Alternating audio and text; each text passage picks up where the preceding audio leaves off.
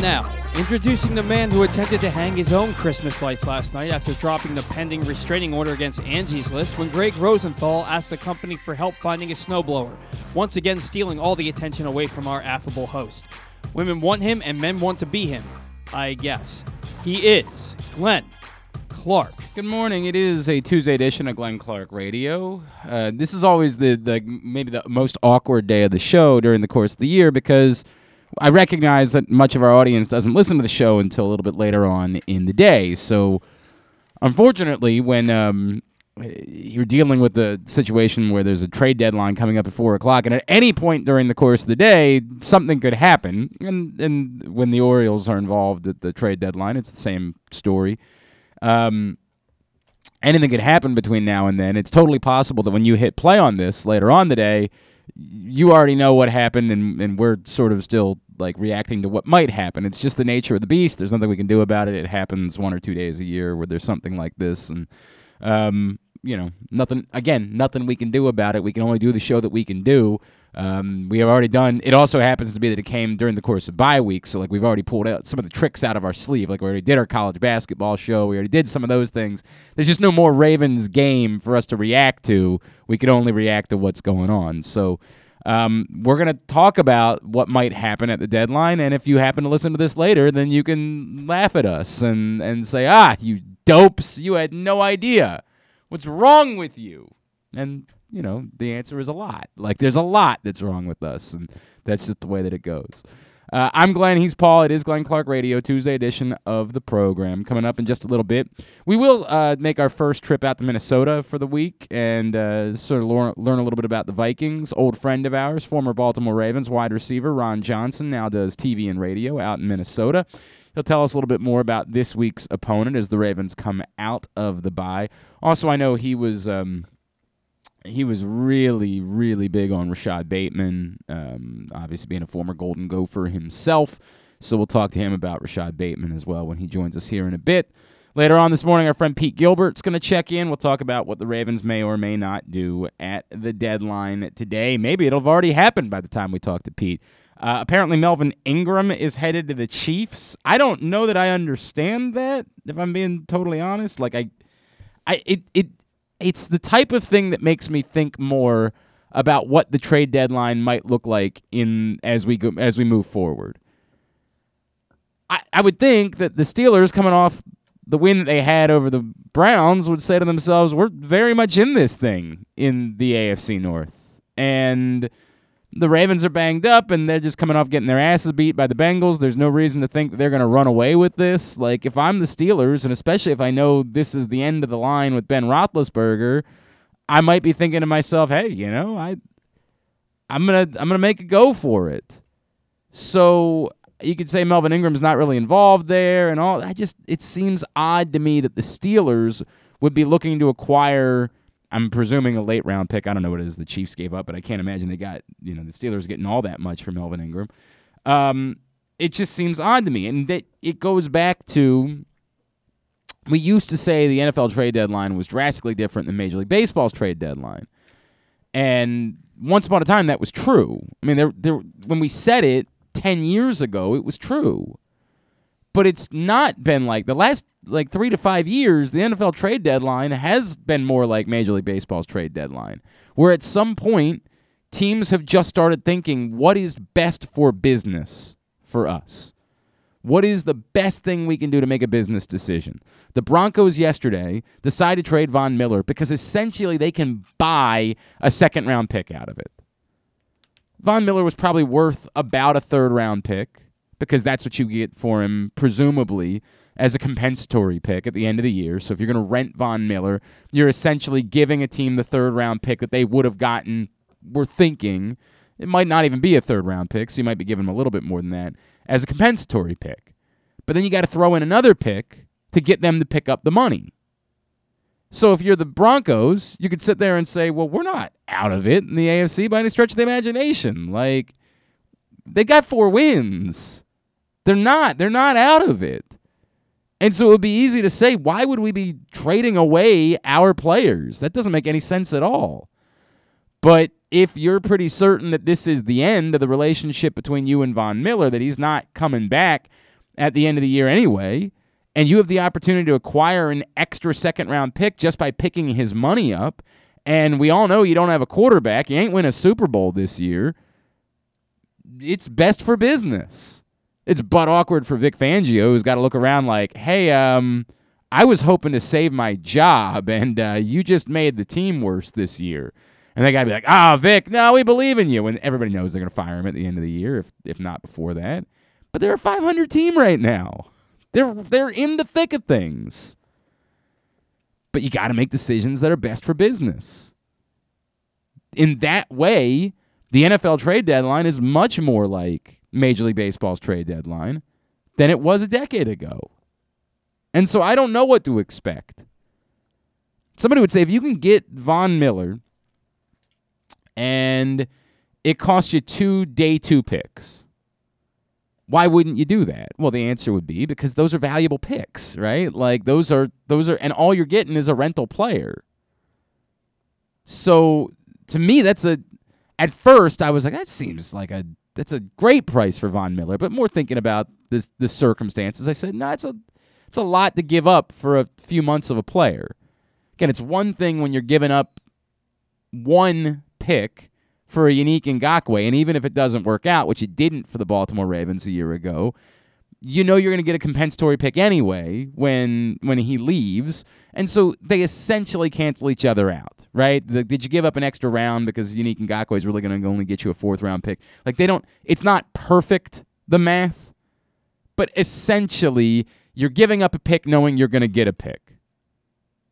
So it's a minimal risk that you're taking for something that might work out. I'll never have a problem with that. Ultimately, you still have to figure out why the Yannick Ngakoue thing didn't work. Did, did as an organization who walked in and said, "We're going to acquire this player who's only a pass rusher"? Will you guys use him that way? And did they say, "Yeah, we'll do that," and then just simply not? Or did they say, well, understand, we don't use players that way. We need complete linebackers on the field. We don't just put guys out there that are, are pass rushers and nothing else. And did the front office say, well, that's what we can get, so we're doing it anyway? I mean, there's still a problem that occurred specifically in relation to what happened with Yannick Ngakoue, but the idea of going for it, I'll never be opposed to. And as I've kept saying, and as we talked about yesterday with a couple of our guests, I, the Ravens, to me, absolutely should try to acquire a running back. And I, I have to believe they're attempting to acquire a running back at the trade deadline. I know John Harbaugh played coy about it. That's what John Harbaugh is going to do. I mean, you, there, it, it is, and I hate this because it is, you have to go ask him about it, right? Like if he's holding a press conference, you have to ask him about the trade deadline. But there's, what is he supposed to say? He doesn't know yet what the front office is going to do. So if they don't acquire anybody today, he can't say something like, well, we desperately need a running back. These guys stink. Because he'd have to walk in two days later and say, all right, guys, let's go out and do it, despite the fact that he just said they stunk. There's nothing he can say.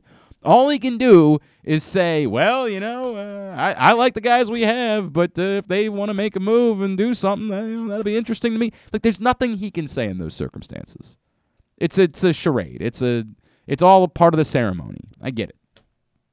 So so what might they do? Yeah, I mean, my gut keeps coming back to running back. Running back to me is the most obvious answer, and I get it. You could uh, acquiring a depth offensive lineman.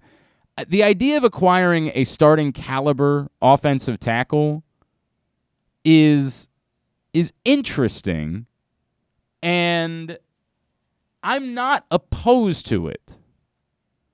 I have said a million times, I am not married to the idea that Alejandro Villanueva has to continue to be this team's starting left tackle just because he's performed better than we expected him to. That to me is not the standard by which he's just the guy now moving forward. If you can do better than that, I do better than that. John Harbaugh did give an update on Ja'Wuan James yesterday because it came up and you know, he did say there was a chance that he could be rem- be back in December. Okay. I-, I wouldn't be making decisions around that. That seems foolish. It could prove to be helpful, But the idea that someone could be back that hasn't played in a while could be back in December is not something I would use to say, well, this is why we don't trade for an offensive lineman. That'd be crazy. Because somebody might be back at a time by which the season might already be over? Come on. That, I'm not making a decision that way. But that being said, could it ultimately prove to be helpful? Yeah, I mean, it could be. It could end up being helpful for the Ravens if Ja'Wuan James can come back and if he can play and make an impact before the year is over. That would be, you know, tremendous news, but not something that I'm altering my decision making process on. If if you can acquire a starting caliber tackle for a reasonable price, I'm good with that. I, I we, we're penciling in Ronnie Stanley and Ja'Wuan James as the starting tackles a year from now. Although Patrick Mekari at this point has to figure into that conversation too. He's just played that well. We're penciling those guys in, and so we're sort of saying we don't. This team doesn't need tackles beyond this year. But they made a mistake penciling Ronnie Stanley this year as their starting left tackle. This to me sounds like a good problem to have if it can be done. I don't think it's the priority for this team to get a starting caliber tackle. I think a depth move is what makes more sense. But if it can be done at a reasonable price, I'm listening. And as we continue to say, and as I've said a million times, I, I know that the way the world exists now, Paul, once time upon a time, like being right and being wrong was what mattered the most. That that went away a long time ago. Now it's being loudest on Twitter. Like mm-hmm. that's that's the way that's the reality of society in 2021. That's the only thing that matters. Does not matter if you're right, does not matter if you're wrong. You just have to be the loudest on social media or get the most attention on TikTok or whatever the hell it is. That's the only thing. That that is the new reality. We've gaslit everything. That's the new reality. And we constantly want to prove just how smart we are or make it seem like we're smart or just be condescending because it comes off as smart or it gets attention or whatever reason. And for weeks, we'll continue to say things like I, I cannot believe how many times over the last couple weeks I've seen someone who is either a, attempting to be smart or has garnered enough attention because they have a blue check mark next to their name or they become a part of Ravens Twitter or whatever it is, say something along the lines of the Ravens don't have the money to make trades. You guys are all trying to live in fantasy land. They don't have the money to do that type of stuff. And the reason why you say something like that is because, again, you think it makes you smart. You think that you're, by being a contrarian, proving how smart you are. And instead, all you're doing is showing your ass. The, the salary cap is a fantasy it it does exist, and you do have to make decisions based around it. But there is always something that can be done. What did the Broncos do yesterday? They traded an extra pick. By trading an extra pick, or sorry, the, the, they acquired an extra pick. By acquiring an extra pick, they said to the Rams, no problem. We'll take care of the money. You can't get Von Miller under the cap? Not an issue. We'll handle that. They bought a, a pick out of it. And if your point is, well, I don't know if the Ravens want to do that, that's a relevant point. I don't know if they'll want to either. The Ravens don't like giving up draft picks, they value picks. I understand that. I can't tell you if the Baltimore Ravens would want to give up picks in order to take on players that would put them over the cap otherwise in order to get the other team to, to continue to take their money. I don't know if they would do that or not. That's not my point. My point is they can. There is always something that can be done to make these types of things happen. For the Broncos and Rams yesterday, it was an extra pick. If the Ravens are really in the market for a certain defensive player, if Kyle Fuller is the guy that they covet, and I'd be surprised by that. But again, I was surprised by Marcus Peters a couple years ago. Pleasantly surprised, of course, and it being quite a nice uh, acquisition for the Ravens. If they decide that Kyle Fuller is the guy, and they look and say, boy, that money doesn't work, they might say, you guys are in love with picks, you're trying to load up. Well, how'd you feel about an extra fourth rounder? You pick up the money, we get the player. It can be done. I don't know I, again, to me, the most likely scenario is they acquire a running back. For I've always thought Marlon Mack made a lot of sense, but that's also because he was the name that was out there. Uh, whoever it was, Vinnie Iyer yesterday throwing out Jamaal Williams' name makes all the sense in the world, right? Like that's exactly the type of back, someone who's a short-term option. James Robinson always seemed pie in the sky. If you're the Jaguars, you'd ask for a lot for James Robinson. Why would you be giving up a lot for a player that would be in the mix with two other running backs next year? That's crazy. That's crazy. How about Melvin Gordon? Nah. Maybe I don't. I don't see it the same way. I, I don't see it. Is it impossible? Of course, not impossible. I don't see it. Melvin Gordon's not old by any stretch of the imagination, but in running back years, he's older, Yeah. right? Like in running back years, um, he's got he's got more tread off the tire than some of these other Yeah. guys that we're talking about.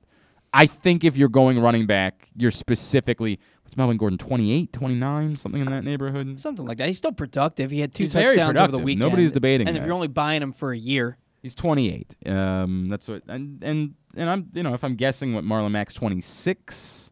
So it's not like we're talking about Marlon Mack's 25. Yeah. And what's Jamaal Williams? He's probably 26, something like that. probably about that. He's been in the league Uh, a little bit. Jamaal Williams is yeah 26. So I I think that they would see value in going a little bit younger Mm-hmm. than Melvin Gordon, but I like Melvin Gordon. Um, Thomas Hammock's not here any longer. There was a great relationship between Melvin Gordon and Thomas Hammock when Thomas Hammock was right. Like I, Melvin Gordon called me. This is not a. I think I've told this story before. Melvin Gordon was on our show um, in the lead up to the draft because the Ravens were in the market for a running back at that point, and then out of nowhere called me back and like kept going on about how badly he wanted to be a Raven because Thomas Hammock, who had been with at Wisconsin, was the Ravens running backs coach at the time.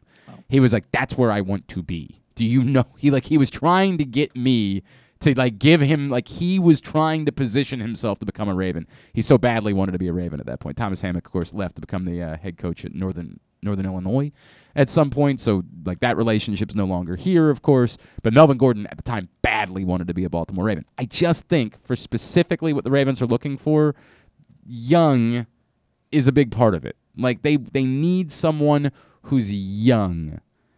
Um, and Melvin Gordon's right on that edge. Yeah. And I think that the Broncos would also believe they could get a little bit more for Melvin Gordon than what these other teams would be looking to get for a Jamaal Williams or a Marlon Mack. And that just makes it less likely to me. Impossible? No. But less likely in that way. I think the Ravens are in a sweet spot with the running back market where they should be able to get someone who's not outstanding, not a, a star, but is young and just does something a little bit different than the guys they have, and they can do it for a very affordable price. That's my gut. And so, because of that, that's what I expect them to do. That's my expectation for how today plays out. Is that one of these younger running backs? How old is Ronald Jones, by the way? Let's see, 27? 27? That sounds right. Ronald That's also his number, I believe. Oh, that might be the reason. Well, he's 24. Wow. Wow. I guess he came into the league at a younger age. I know he's only been in. So Ronald Jones would absolutely make sense in that way. And if Ronald Jones, uh, why? This again goes back to I don't. If I'm the Buccaneers, I don't know why I'm trading Ronald Jones. You never know when Leonard Fournette might go down. If I if I'm a team that believes I can do something, I have no idea why I'm trading players. But this goes back to what I just said about the Steelers. Like, do they? Is it a biz? Is it simply a business decision? We have the opportunity to get something for a certain player, but Ronald Jones again probably costs you a little bit more mm-hmm. than what Marlon Mack or Jamaal Williams would cost you because he's a, a very well thought of player. So, is that a price that you're willing to pay because you think he's the right guy? I don't know. I don't don't have that answer. But that type of back, that's what I think the Baltimore Ravens end up doing today. Will they? I don't know. But you, are yeah. you surprised that they haven't made a move to this point? Because usually they're, they're pretty active the week before the trade deadline. In the past couple years, as the past couple years would suggest, but the fact that they haven't made a move to this point to me makes me wonder if anything's coming at all. Um, I disagree with that. I, I the Ngakoue thing came right at the deadline. Um, a lot of times it takes teams want to know every ounce of what the market is before they make a trade. The the Peters thing was unique because the Rams were making a trade and they were trying to to fudge things cap wise in order to pull it off. That was a unique situation.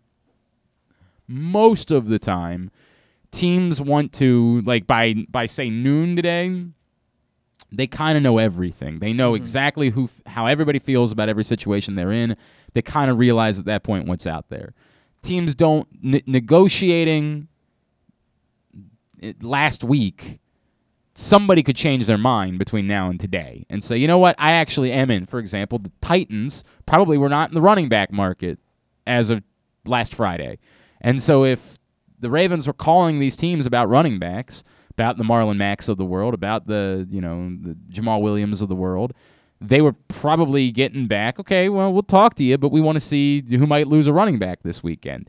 And all of a sudden, the Titans find themselves in the market. And if you were only negotiating with the Ravens last week, then you probably wouldn't have been able to do as well as this week when you also have the Titans in play looking for a running back, too. And I don't know who else is in the market for a running back. I, I don't pay attention to other teams off the top of my head. But, you know, I, if there are other teams as well that also feel as though they need to be in the running back market because of something that happened to their guy, you, there's no reason for a team to say, let's go ahead and do a deal now instead of waiting to see what who else might be able to get, jump into those waters. So no, the fact that it hasn't happened yet does not make me feel any differently about whether or not it will happen. Does the Titans signing Adrian Peterson take them not out of not remotely. That not remotely. Yeah. I mean, th- th- if you're making plans on a guy that wasn't in the league as of two days ago being your guy moving forward, you're you're insane. I mean, that's Fair. that's insanity. And again, it doesn't guarantee that the Titans will make a trade, but if if you're a team that it, it'd be like to me the Ja'Wuan James situation. That's just bad business to say. Well, you know, Ad- we got Adrian Peterson now, so the pr- problem solved. The f it is. It ain't solved. Now the news on Derrick Henry apparently not quite as bad as was originally thought. There is a chance that he could return this season. Um, it would be uh, it was six to ten weeks was sort of the the time frame that was given for that. So you could argue, well, do they think they could get by with Jeremy McNichols and and Adrian Peterson for a few weeks? Again, that would be insane. It would be insane. But do I think that they're going out to try to trade for James Robinson or a top end running back? No, but I absolutely think they're in the market for the next group of running backs, which is the group that we're talking about with the Baltimore Ravens. I, I don't know that James Robinson would actually be traded. I just don't understand what the F the Jaguars are doing. I mean, it's makes no sense whatsoever. Um, but yeah, the Phillip Lindsays of the world, the Ronald Jones of the world, again, the guys that we've been talking about, Jamaal Williams, Marlon Mack. Of course, the Titans.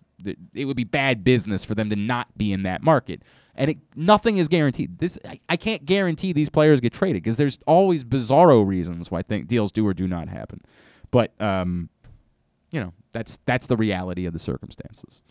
I will continue to monitor it throughout the course of the day, what happens, what does not happen. Today's show is brought to you by our friends at Window Nation.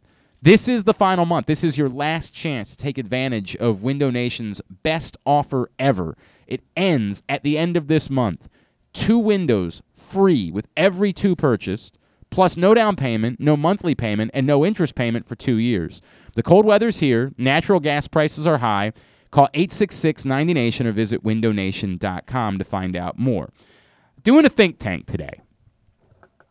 The way that I worded it, I want to know how what may or may not happen today, whatever the Ravens do or do not do at the deadline, impacts your feelings about what they're capable of doing the rest of the season. You got to think on this one a little bit. That's why we call it a think tank.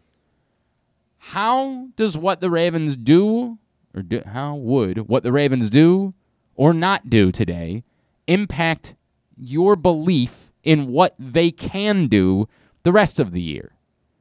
And I bring it up largely. One of the first responses kind of took the words right out of my mouth. And I, if you've been listening, you know how I feel about this.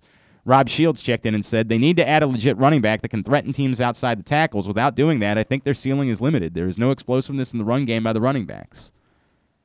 It's essentially wording the way that I, if they can't run the football, I don't think they can win a Super Bowl. Does that mean they can't get in? Does that mean they can't? You know, I, I can't say any of those things. I my belief is that without being able to run the football, they can't win the Super Bowl. And I have seen nothing that suggests they can run the ball without acquiring a back who has some explosiveness. So Rob and I, without that saying it the exact same way, we're almost in lockstep. I believe that the Ravens are capable of doing the rest of the year may well be determined by what happens between now and 4 p.m. today. Uh, That could sound hyperbolic, but I think that's reality. I don't think the Ravens can win a Super Bowl without a better, more sustainable run game.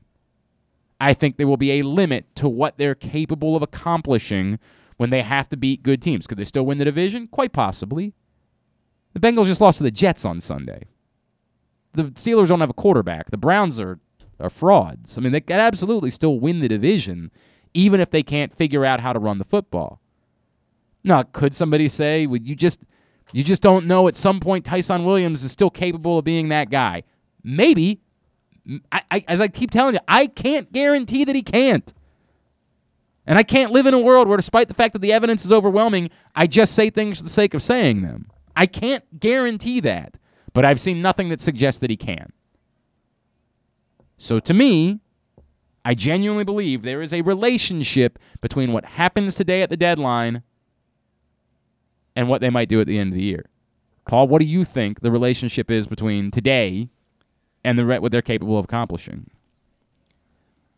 I don't think that whatever they do today really matters in in the scheme of things. I, I think that they need a running back, but I think that the running back doesn't solve the issues that they have on the offensive line. I do think that the AFC is wide open, but I don't think that this team, as they're currently constructed and as they're being constructed after the trade deadline today, is Super Bowl caliber. Okay. They, they just have way too many injuries. I think things will help them. The moves they make today will help them win the division, but I don't expect anything beyond that. Okay. All right. That's interesting. I'm going to get to more of your responses as the day goes on. At Glenn Clark Radio on Twitter. How does what the Ravens do or not do at the deadline today impact what you believe they're capable of doing the rest of the year? That's what we're talking about throughout the course of the day. Mobil One full synthetic motor oil helps extend engine life. Visit your local Jiffy Lube service center. Ask for Mobil One. When we come back in, we'll start thinking about the Vikings. Ron Johnson, former Ravens wide receiver, now with KFAN and Fox 9 out in Minnesota. He's going to chat with us next. It's Glenn Clark Radio. Every seat is the best seat at M&T Bank Stadium. Don't miss a moment of Ravens football this season. Single game tickets are now available at baltimoreravens.com/tickets.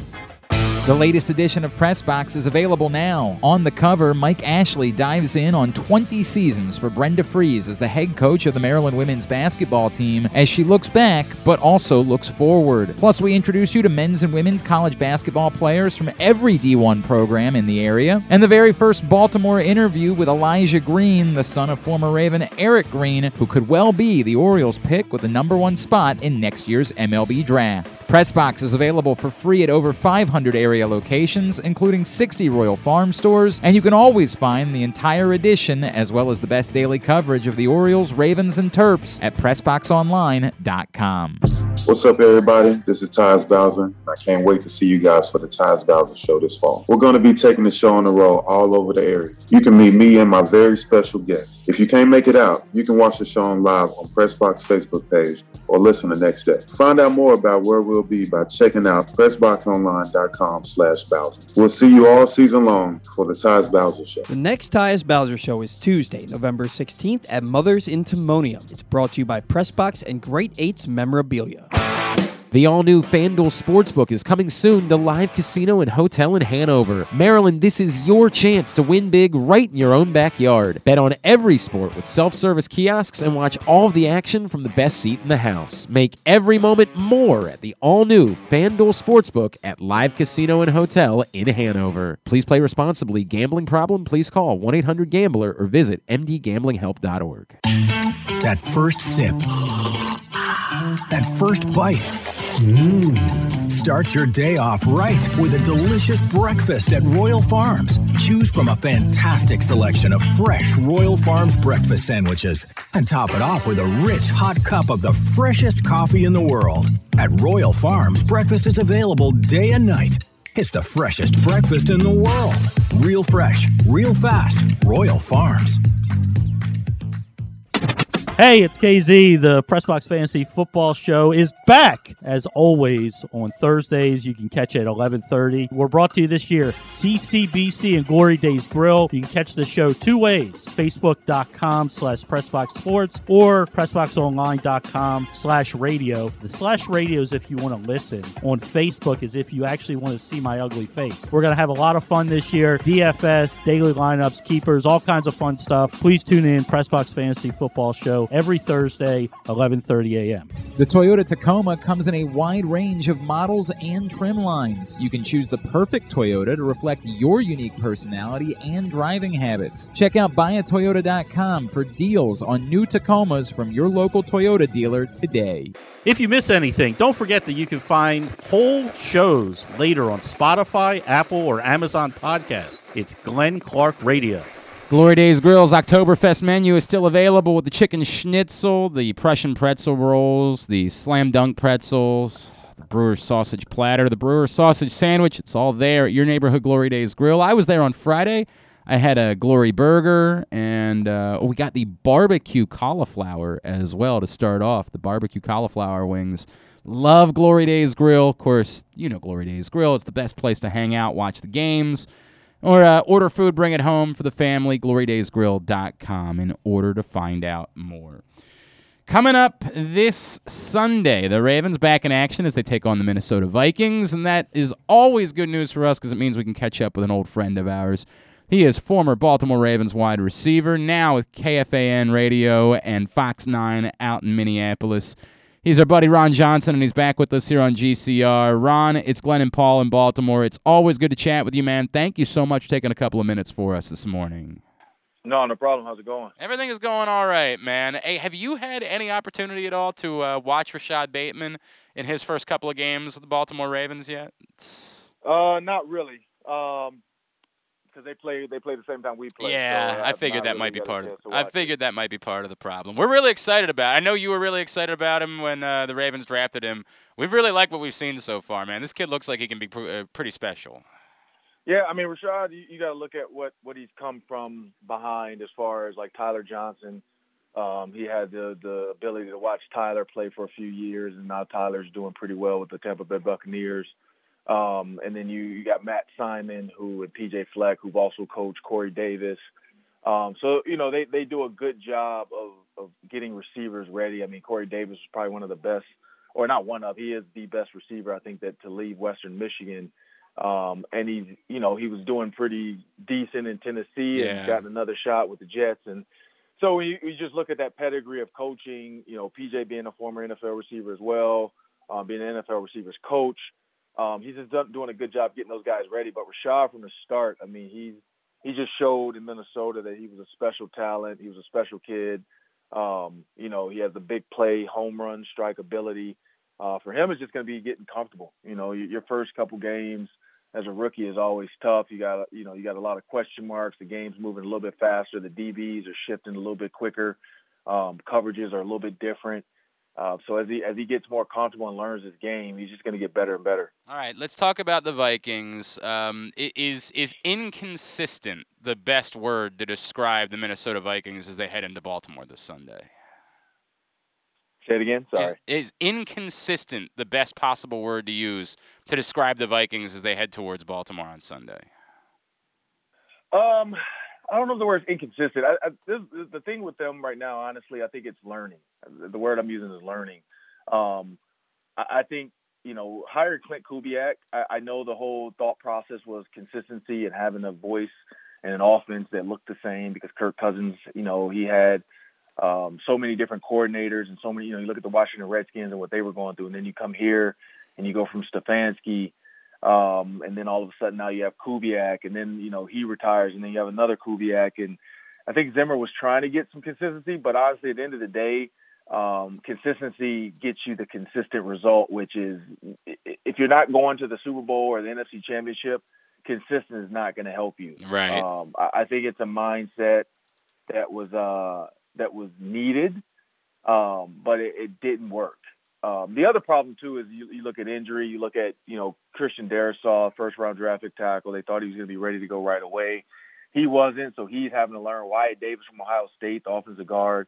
Um, they thought he would be a plug and play guard, and he hasn't really um, gotten the the specific reps. But also, you look at the offensive line coach um, who had to uh, basically take a, a role as an executive uh, in the front office because he didn't want to get the COVID shot or the vaccine, and so uh, there's just so much that goes into that as they they were going that it just didn't work out, and then. Um, I think the scripted plays for Minnesota are really good. You look at the first seven minutes of every game.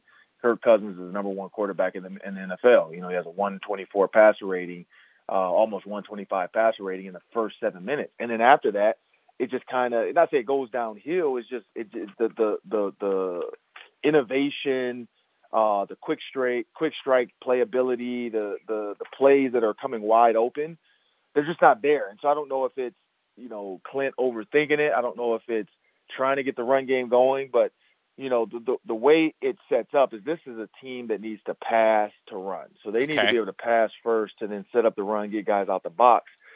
And it's it's the reverse mentality for some reason so many coaches get stuck in. It's like, oh, we got to establish the run first and then we'll be able to pass. It's it's like no, it doesn't always work that way. You look at Tom Brady with the with the uh, Patriots and even with the Bucs.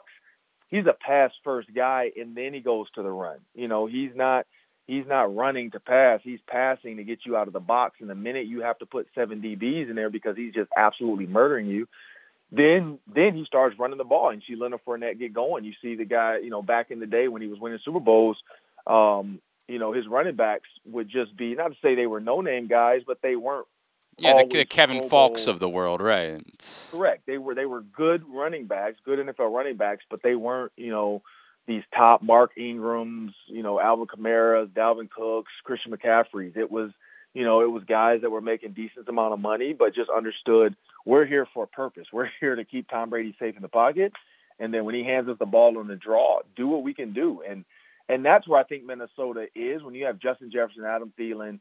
Uh, you had Irv Smith Jr. at one point, but then you throw in Tyler Conklin now, who's doing well um, you you just have to figure out like what are we? And they're a pass first team, but I don't think they've adopted that because Mike Zimmer is such a run first. We're gonna run the ball guy because my defense is so good. And you know, I mean, to be 76% completion in the first 70 minutes or seven minutes, that's crazy. Right. You know, you look at you know just no sacks in the first seven minutes. I don't know if it's the way the offense or the speed of the ball, which the ball's coming out of Kirk Cousins' hands.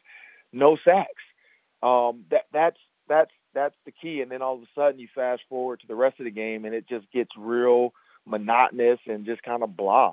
Interesting. Interesting to see how that plays out on Sunday. He's Ron Johnson. He's with us here on Glenn Clark Radio. And, I, and obviously, you throw in the fact that you've got Dalvin Cook and you want to establish him. Like, I completely understand all of that. But I, I think the point that you're making is teams are stacking the box because of that, right? Like, they know you've got Dalvin Cook. They know that's what you want to do. You kind of have to work around that. Um, uh, Ron, how much does it hurt them losing Danielle Hunter? Um, you point out this is a good defense, but uh, how drastically different are they not having Danielle Hunter moving forward? Oh, it's huge. I mean, Danielle Hunter, you look at last year when they didn't have Danielle Hunter, they didn't have Everson Griffen. Um, they didn't really have a pass rush, and, and it was Mike Zimmer's worst defense ever.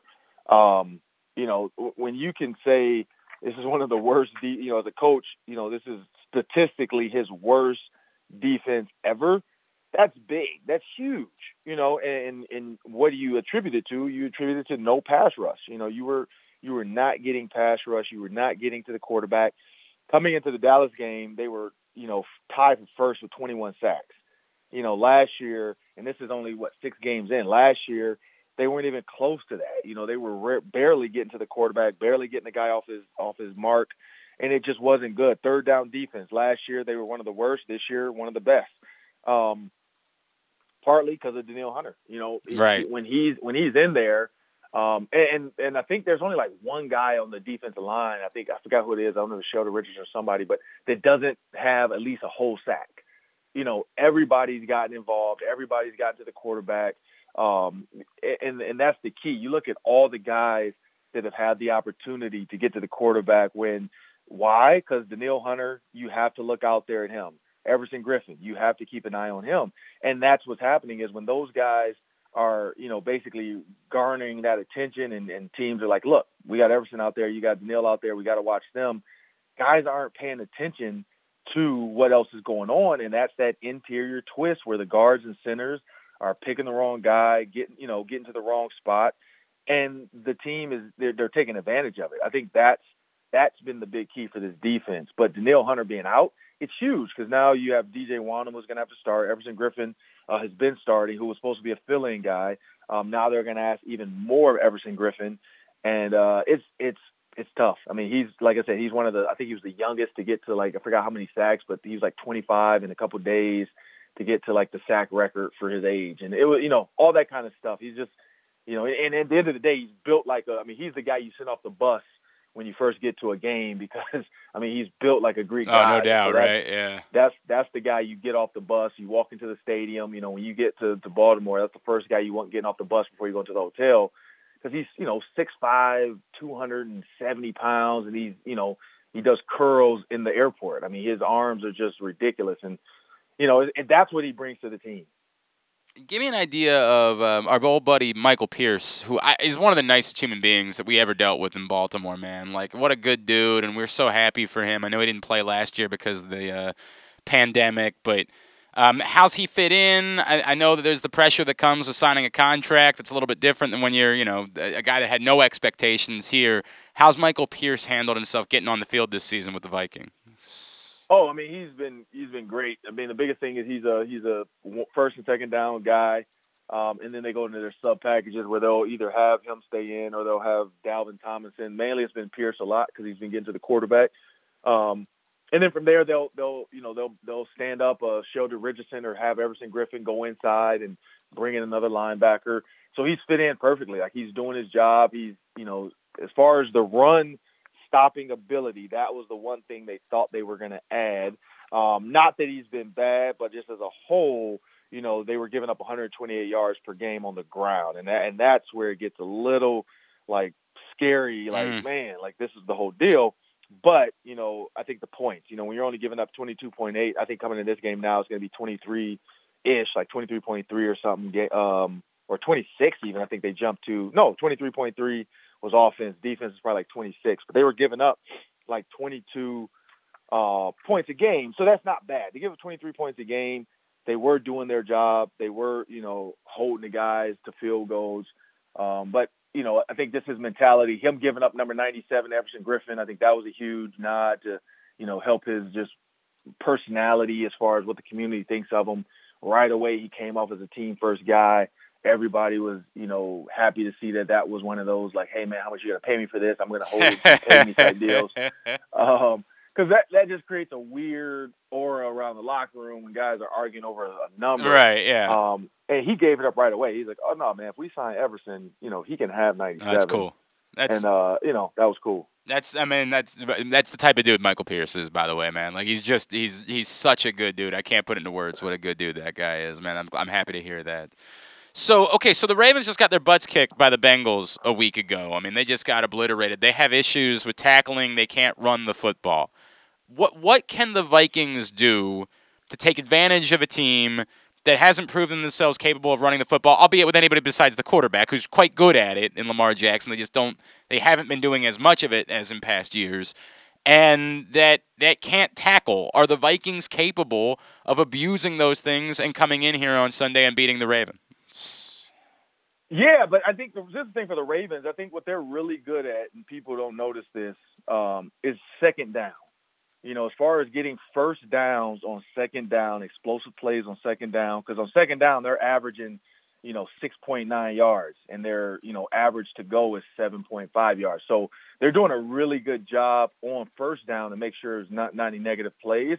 But they're the third best team when it comes to going after the first down um, on uh, second down. And, and you look at Arizona. Arizona's number one at almost 45%. And so what does Arizona do well? Same type of quarterback, same type of yep. guy that moves around in yep. the pocket. Um, because Lamar is good at that. When he gets outside of the pocket, he's not thinking, I have to throw. He's like, you know what? If you guys give me an edge, I'm going to take it. And and that's where the Vikings have to do a better job of keeping him in the pocket. Um, that that's where the Vikings struggled a little bit was that like keeping the quarterbacks that are mobile inside the pocket. Uh, with Kyler Murray, they did a decent job, but then as the game went on, uh, I don't know if it's their this this conditioning or what, but it seems like as the game goes on, the defense starts to wear down and just get tired. Um, versus some defenses get better as the game goes on, and and that's where you could see, you know, the the Lamar Jacksons, where the Vikings are just going to say, you know what, we're going to keep him in the pocket. Like if we don't get to him, fine, but we can't let him run around and make 17 guys miss and put us on a highlight tape uh, for the ESPYS next year. And so I think that's what they have to exploit is forcing them to ha- forcing him to sit in the pocket and have to really just pick apart a defense, which he can do it. He's- he's- but normally it's when he's moving. He's really accurate and efficient when he when he has you on your heels. When you force him to sit in there, and I think that's what the Bengals thought. Like, you know what? Let's force him in there, and then let's make them play catch up. And that's the other thing for the Vikings. The Vikings always get out to a lead, and they do a terrible job of putting their foot on somebody's throat. Whereas the Bengals did it. They, you know, they got that lead, and they forced Lamar to become a one-dimensional type quarterback. And then they said, you know, we're just going to keep our foot on the gas from here. And the Ravens never found a way to get back in that game. Yeah, it would have been nice to, to tackle somebody at some point. Ja'Marr Chase, it would have been really nice to have made a tackle at any point during the course of that game. It's what it is. Nothing you can do about it now. Ron Johnson, the thing you miss the most about Baltimore is what? Uh, just the teammates, man. Like being being around a team. You know, as I got older, like when I first left Baltimore, I was bitter. Um, Yeah. You know, anytime you get fired from a job, you're bitter, and so, you know, even going to the to the to the Bears, I think I had a chip on my shoulder, which probably is one of the reasons why I made the team um, as a tight end. And I just had a chip on my shoulder because I felt like I was good enough. But you know, looking back on everything, man, like I I have to blame myself. Like I have to blame myself for like not preparing for every game, not watching film the way I should have, not Hmm. you know, not getting in the coach's ear and sitting down with them when I didn't understand certain things. Because in Minnesota, uh, our offense was real basic. Like we didn't have a ton of like the routes matter because of coverage. Like our plays, just we did them, and there were like it was like a double play where one, two sets of routes were for man coverage, two sets sets of routes were for zone. And so the quarterback's job was to figure out what they were in, and then he would pick the guy he needed to throw to. But we didn't have a ton of routes that changed because of coverage in college. So I just never really learned man and zone until like I look back on uh, the Giants game, I think my third year, and I noticed the rotation of them going from two or sorry, going from three to two.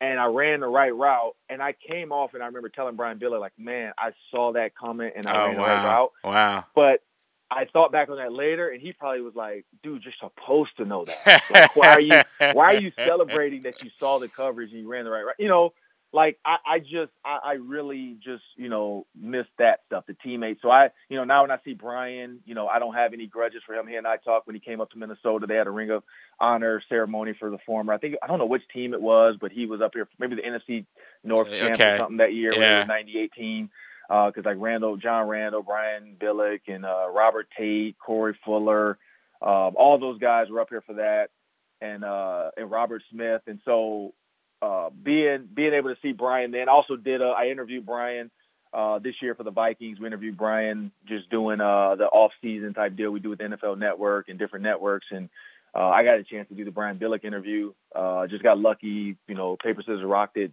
pulled That's a number cool. from my hat, and I got I got Brian and. So, you know, talking to him about that and talking to, you know, seeing how he viewed me as a former college player um, was just kind of cool to see. Like, you know, they don't draft you if they don't think you're going to work out. And that's what every coach goes into it thinking. Like, nobody drafts somebody saying, like, oh, he's going to be a bust, you know? And so to hear his thoughts on what I did in college and, you know, it, it was a good, it was a good mental break for me to hear that. And uh, so that's what I miss. I miss the teammates. I miss the guys. I miss, I miss that. But I, that's the one thing I do regret is not taking advantage. Because now I see guys getting drafted, like even being drafted in the fourth round. Like I took that as like a, uh, really? And now I see guys like are excited to be drafted in the fourth round, you know, to get drafted, period. Yep. Um, and, I, and then I look at it, I'm like, man, that that still is a big deal to get drafted. Like, I don't know why. Like my my, my mindset was just so stuck on like you got to be a first or second rounder. If not, like it's not worth it. Um, and, and I don't think I took that into consideration when I went there. Like I don't ever, you know, like you know, being six three, being you know what I had done in college. I know they were looking for that a guy to run the fade routes to you know kind of command the red zone. But I never really understood that. I never really took it as that. I never really embraced like a role. I just kind of was like, all right, I'm on the team. I'm getting paid. I'm here, uh, making friends, and then that's the end of it. But now looking back on that, the friendships, the relationships, the locker room, the pregame, like everything, man, it's just it's an experience that only one percent of the world gets to do, and uh, I was blessed enough to be able to do it. So I'll always appreciate it, and so I, and I appreciate Brian too because without some of the stuff I started learning my third year, I wouldn't be able to be an analyst, and I wouldn't have been able to be a coach because I, I wouldn't have had that mental wow just understanding yeah. of the game. Um, but not until my third year did I start learning that stuff where it was just like, oh, okay, I understand. You know, because I remember the Tennessee Titans game. It's stuck in my mind. I ran a shallow cross and I stopped, and it was man coverage, and I should have kept going. It would have been a touchdown. And so little, you know, little things like that. I play it back in my head like missed opportunities. Just me not being real, you know, not understanding coverage, not understanding the route concept versus certain coverages, and you know, it, I knew it, but I don't think I like studied, studied, studied, studied to where it was burned into my head. Um, not realizing like, man, you're only going to get about four chances a game. You know, in college, I would get 10. Right. Yeah, targets, sure. Yeah. You know, and so you had time to make mistakes and then come back and make up for it. In NFL, like you get four, four to five opportunities a game as a receiver, especially if you're not, you know, Ja'Marr Chase uh, or Justin Jefferson. You know, so when you get those small opportunities, you got to take advantage of them. And that's why this year I love seeing guys like Rondale Moore with the Cardinals taking advantage of his chances. Um, you know, you look at Tyler Johnson with the uh, with the uh, Tampa Bay Bucs taking advantage of his. You look at Rashod Bateman. You know, I think he caught his first game, caught four yep. passes, and all four were first downs. You know, so just taking advantage of opportunities. So I think that's what I miss most about Baltimore is all of that, like that, just the team stuff, the player stuff, you know, just being there, traveling, all that. That's fascinating perspective, man. That's really fascinating stuff. At three Ron Johnson on Twitter is how you give him a follow. Of course, it's Vikings Ravens week, so a lot of great content that way. Ron, always appreciate you, man. Thank you for taking the time for us. Uh, let's talk again real soon. All right. No, appreciate it. Thank you. Ron Johnson, former Baltimore Ravens wide receiver, now out in Minnesota again, doing uh, media stuff, radio, TV out that way. Appreciate him hopping on with us for a few minutes this morning. Today's show also brought to you by Underdog Fantasy Football. If you missed it, we um we've upped the ante as we continue to wait uh, sports betting here in the state of Maryland. Yes, there's some thought that this week there could be some movement. May God please may there be some movement in terms of sports betting in the state of Maryland this week. But n- until then, you can continue to play Underdog Fantasy Football, and for what it's worth, even if the stuff that happens, I want to make this very clear. Even if the approval comes this week, it will only be for brick and mortar. You will still not be able to bet via your phone or at home on your computer. It will only allow you to go to the approved licensed places, uh, pla- licensed places, and place bets in person. Underdog Fantasy Football, you're just sitting around last night ahead of the Chiefs Giants game, and you say, eh, "Let me see some player props, see how I feel about them." throw a couple bucks down, have some fun. You'll be able to do that no matter what. They've got the traditional fantasy games, they've got things that make you feel more like you're betting. Plus, they got it for other sports. You want to do it for a World Series game tonight? You can do that. You want to do it for the NBA, the NHL? You can do that with Underdog Fantasy Football. And if you use the code PRESSBOX when you sign up, we will match your deposit up to $100. Deposit $75, we give you $75 free to play with. Deposit $69.69, we give you $69.69 free to play with. 100, 100. Simple as that. You deposit 500, we give you 100. The cap is 100. $100 free to play with. Up to $100 free to play with. When you deposit, we match up to $100 when you use the code PRESSBOX. Download the Underdog Fantasy app or go to UnderdogFantasy.com. Um, some interesting responses that have come in for our think tank question We'll go over a few more of those when we come back in. It is a Tuesday edition of Glenn Clark Radio. Glory Days Grill's popular Oktoberfest menu is back and it features their delicious chicken schnitzel, two chicken cutlets, hand breaded in herb panko and pan fried until golden brown, served with mustard cream sauce, mashed potatoes, and roasted vegetables. Their menu also includes your favorites like the Oktoberfest Brewer's Platter, Brewer's Sausage Sandwich, Prussian Pretzel Roll, Slam Dunk Pretzels, and Apple Cobbler. All of these meals pair well with their many Oktoberfest beers and Angry Orchard on draft Dine on their patios or in their dining room, or order online at glorydaysgrill.com and pick up your favorites to take home. Glory Days Grill has been proud to serve the community for the last 25 years. Thank you, fans. I've driven my tractor trailer millions of miles and I've seen it all The next time you change lanes when driving, remember because of the sheer weight and size of my truck, I'm not able to stop quickly if you cut me off and brake suddenly. One wrong decision could change our lives forever. Trucks need room to stop.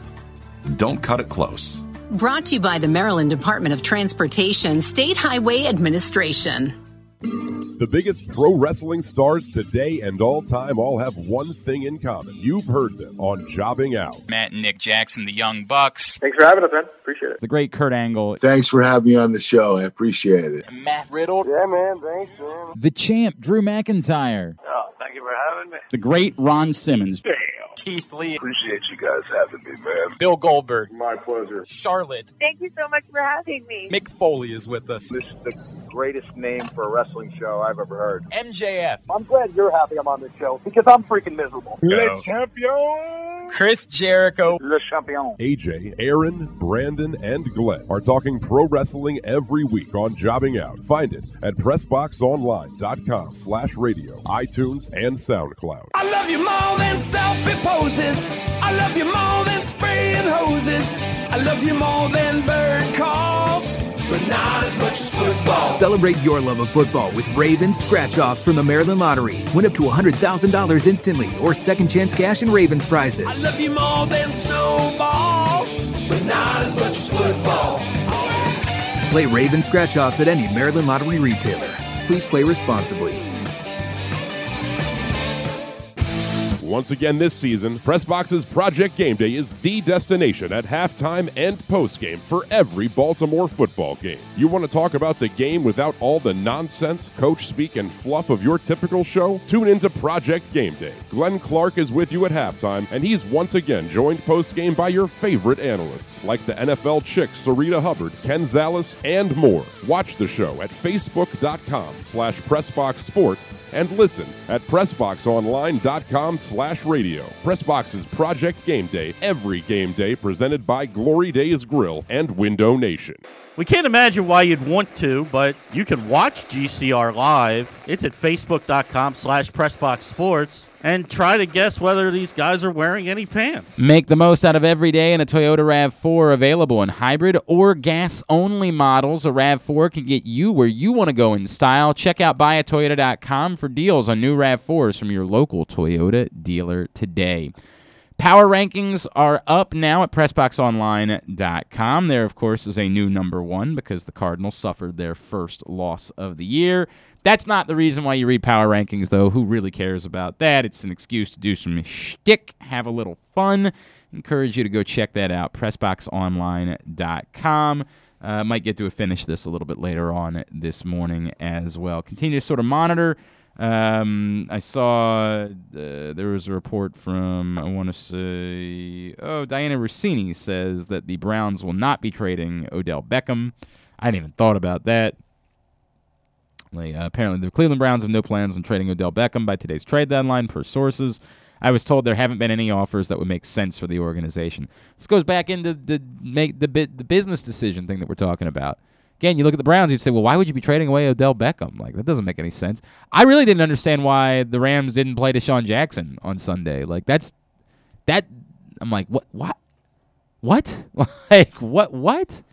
You're trying to win a Super Bowl.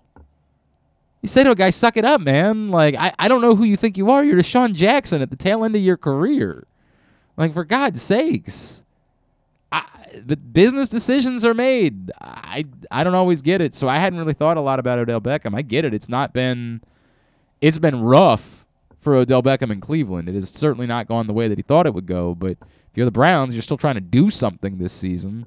I just don't know why you'd be looking to trade him. That that to me doesn't make sense. And yes, if I guess if the answer is well they, they aren't really looking to trade him, but if if somebody's thinking that he's still Odell Beckham and willing to overpay you for him, you're listening. Yeah, I guess that makes sense. You're always always considering things along those lines. All right, um, the think tank question that I asked you today. I want to know what is the relationship between what the Ravens might or might not do today at the deadline and what you think it could mean for what they're capable of doing the rest of the season. Some responses from Paul and Ovilando. If the Ravens don't make a move for a running back with some juice in particular, I won't give up hope that they can make the playoffs and go on a run. However, it would feel like they would need divine intervention. No more injuries. Everyone maxes out their potential the rest of the way. No margin for error. Um, you know, I, I hear what you're saying, Paul. I, like I again, I can't guarantee that if the Ravens don't acquire a running back, that they won't be able to do anything in the postseason. But I, f- I feel fairly strongly about it. I just don't believe that this team you can win a Super Bowl without being able to run the ball. Somebody would point out, well, you know, the Chiefs didn't really run the ball a lot two years ago when they won the Super Bowl. That's fair, but they ran the ball better than the Ravens do right now. And their defense was playing better. I mean, that's part of the, what was lost. They didn't win the. It's easy to say they won the Super Bowl alone on Patrick Mahomes. It's not entirely true. Not entirely. Yes, he was the overwhelming reason why the Chiefs won the Super Bowl, but they also got their defense to play a little bit at that point during the season. They got better as the year went on, leading into ultimately winning the Super Bowl against the 49ers. Uh, Matt Myers, acquiring assets on the offensive line or acquiring a playmaker on defense would impact my expectations. I believe this is already a playoff team. Offensive line and defensive playmaking make the team a Super Bowl contender, in my opinion. Running back still doesn't move the needle for me in terms of priority. I cannot fathom that. I've heard that from somebody else too. I think it was Andrew Stecko who was uh, going on about that. I don't get that thought process. I don't I can't imagine what you've seen from this group of running backs that makes you think that even adding an offensive lineman would get something more from these players. I, I just don't know what it is that you're seeing. As we talked about with Bo Smolka, when these guys are getting to the outside, when they're getting to somewhere where there's space, where it's no longer about whether or not there's blocking in front of them, they're not doing anything with it. So the notion that you say, well, you get better blocking, they can do more with it. Well, what about in the situations where it's not about the blocking? What are you seeing from these guys on the outside that makes you think they have something to offer? The answer for me is nothing. I'm seeing nothing from this group of running backs that makes me believe that there is some next level that any of them can get to. Or that if you just improve the blocking a little bit, you get better performance.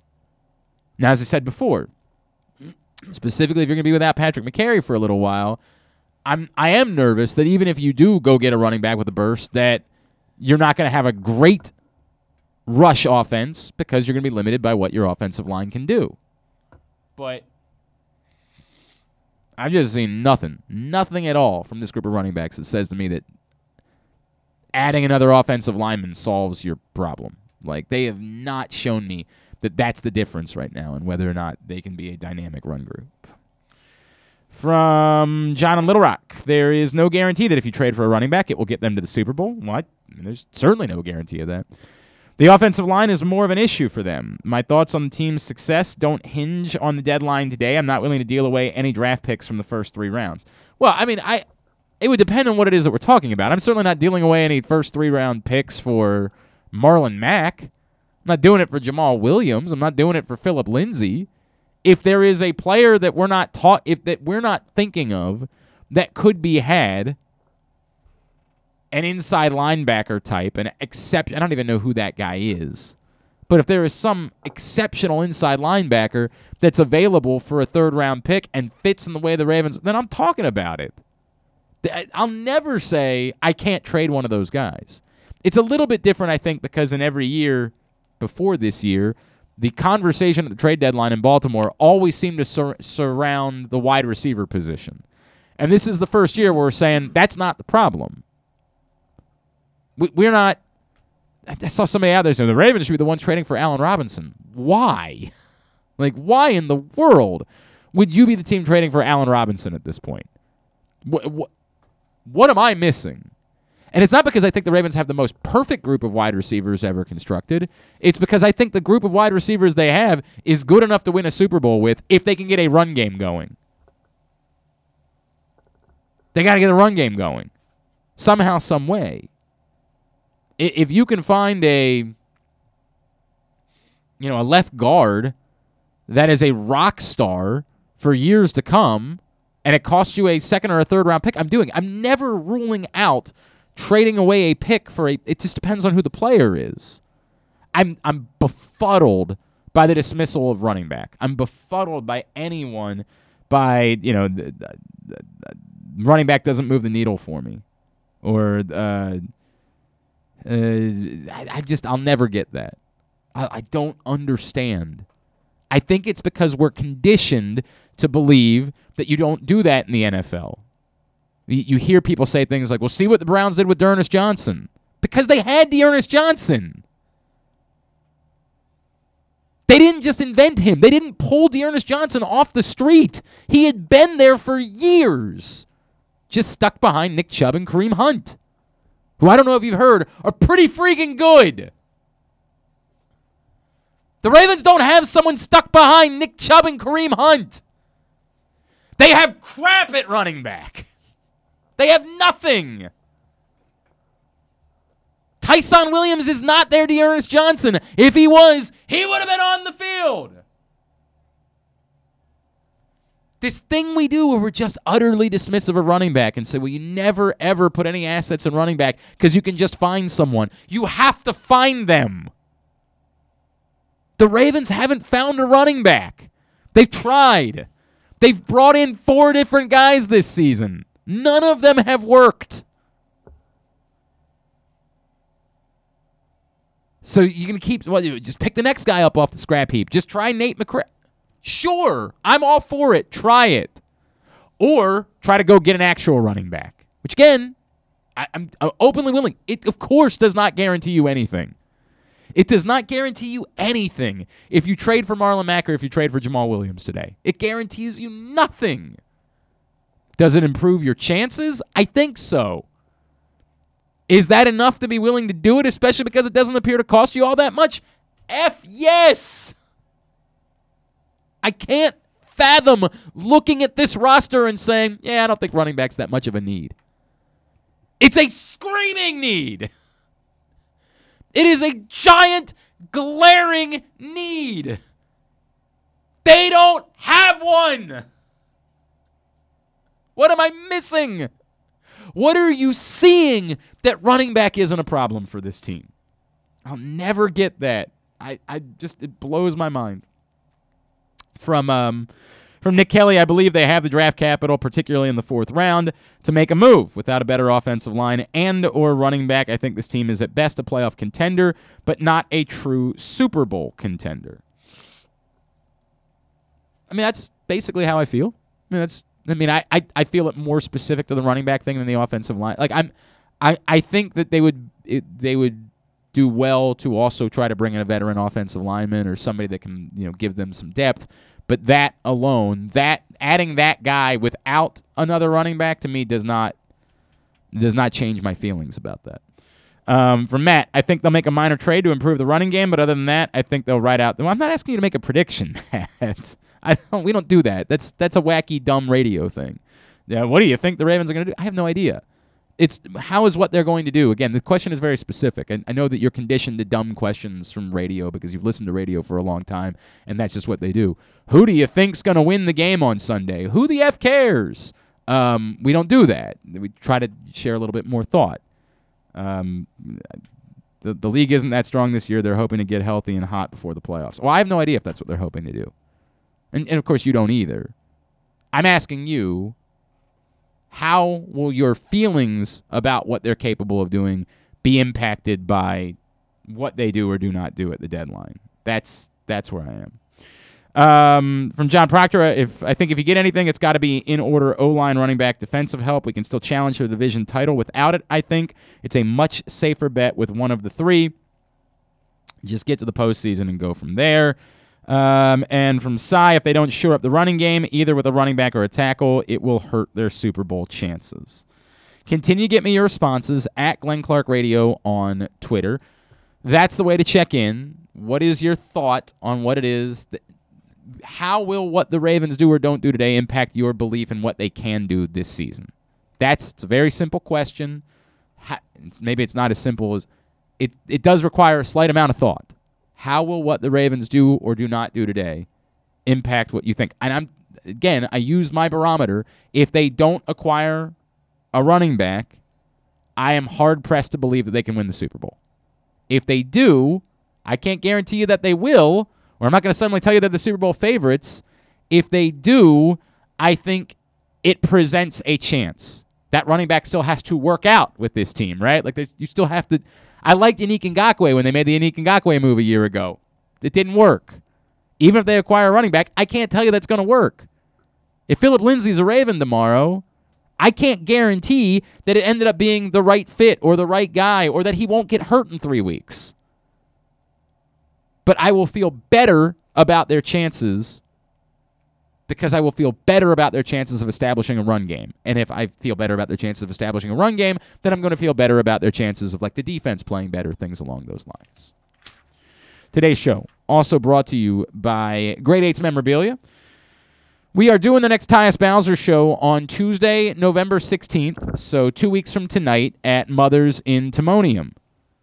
We want you to come join us, but more importantly than that, we want you to help us take a, take care of those who need it um, this holiday season in our community. As Great Eights Memorabilia has partnered up with Harvest of Hope, and they're asking you to bring out that night to the Tyus Bowser show some gift cards to Weis Markets, to Giants, or to Giants, so that they can go out and get um, some Thanksgiving uh, food items, trimmings to help give Thanksgiving meals to the people that need it most this holiday season. So think about that if you don't mind. I'd appreciate that. Go to great8smemorabilia.com in order to find out more. They're also doing a signing next week with DeShon Elliott, and it's the same deal. Um, so you can find out the details about that there. Again, great8smemorabilia.com. Find out more about the Tyus Bowser Show by going to pressboxonline.com slash Bowser. We just announced that on the 23rd, so three weeks from tonight, we're going to be at Alonso's. So we're going to be in the city. I love Alonso's. Man, it's a great hangout. It's just down the street from here. Can't wait to be there for the Tyus Bowser Show on the 23rd. So find out more about the Tyus Bowser Show, pressboxonline.com slash Bowser. When we come back in, we will chat with our buddy Pete Gilbert from WBAL, get his thoughts on how the deadline might impact what we believe the Ravens are capable of doing. That's next. It's Glenn Clark Radio. The all new FanDuel Sportsbook is coming soon to Live Casino and Hotel in Hanover. Maryland, this is your chance to win big right in your own backyard. Bet on every sport with self service kiosks and watch all the action from the best seat in the house. Make every moment more at the all new FanDuel Sportsbook at Live Casino and Hotel in Hanover. Please play responsibly. Gambling problem? Please call 1 800 Gambler or visit mdgamblinghelp.org. Need to hone your computer skills to boost your career? Or maybe you want an IT certification. CCBC Continuing Education has the courses and programs you need for a career in the computer field. And it's all tuition free. From the basics to specialized training, we have the classes you need from hardware to programming to cybersecurity and so much more. It's your choice. It's your career. Call 443 840 4700 or visit ccbcmd.edu slash computer training. All good things come to an end, which is the case with Window Nation's best offer ever. You can still get two free windows with every two purchased, plus no down payment, no monthly payment, and no interest payments for two years. But hurry because this stellar deal ends this month. Cold weather is here, natural gas prices are the highest they've been in years, and wasting energy with old, inefficient windows will cost you a fortune. Get two free windows with every two you buy, plus pay nothing for two full years. Call 866 90 Nation or visit windownation.com. Tell them Glenn Clark sent you. That first sip. That first bite. Mmm. Start your day off right with a delicious breakfast at Royal Farms. Choose from a fantastic selection of fresh Royal Farms breakfast sandwiches and top it off with a rich hot cup of the freshest coffee in the world. At Royal Farms, breakfast is available day and night. It's the freshest breakfast in the world. Real fresh, real fast. Royal Farms. I love you more than selfie poses. I love you more than spraying hoses. I love you more than bird calls, but not as much as football. Celebrate your love of football with Raven scratch offs from the Maryland Lottery. Win up to $100,000 instantly or second chance cash and Ravens prizes. I love you more than snowballs, but not as much as football. Play Raven scratch offs at any Maryland Lottery retailer. Please play responsibly. The offseason is upon us, but baseball never sleeps. Hi, I'm Zach Goodman, and you can find me on the Batteron with host Paul Valley every Saturday from 10 a.m. to noon. We've got the best local coverage on every trade and signing, plus every update on the new CBA negotiations. You can watch us live at facebook.com slash pressboxsports or listen at pressboxonline.com slash radio. That's the Batteron every Saturday from 10 a.m. to noon for the best in offseason baseball coverage. Stay tuned. Your chance to win a million dollars is coming up. Probably not from us. You're listening to Glenn Clark Radio. Back in here on GCR. If you missed it last night, Stan the Fan and Ross Grimsley caught up with former Oriole skipper Dave Trembley. That show's available right now. Facebook.com slash PressBoxSports or go to PressBoxOnline.com slash video and you can watch it there. Been a while, too long in fact. He is a friend, Pete Gilbert, and he's back with us now here on GCR. What's going on, buddy? How are you?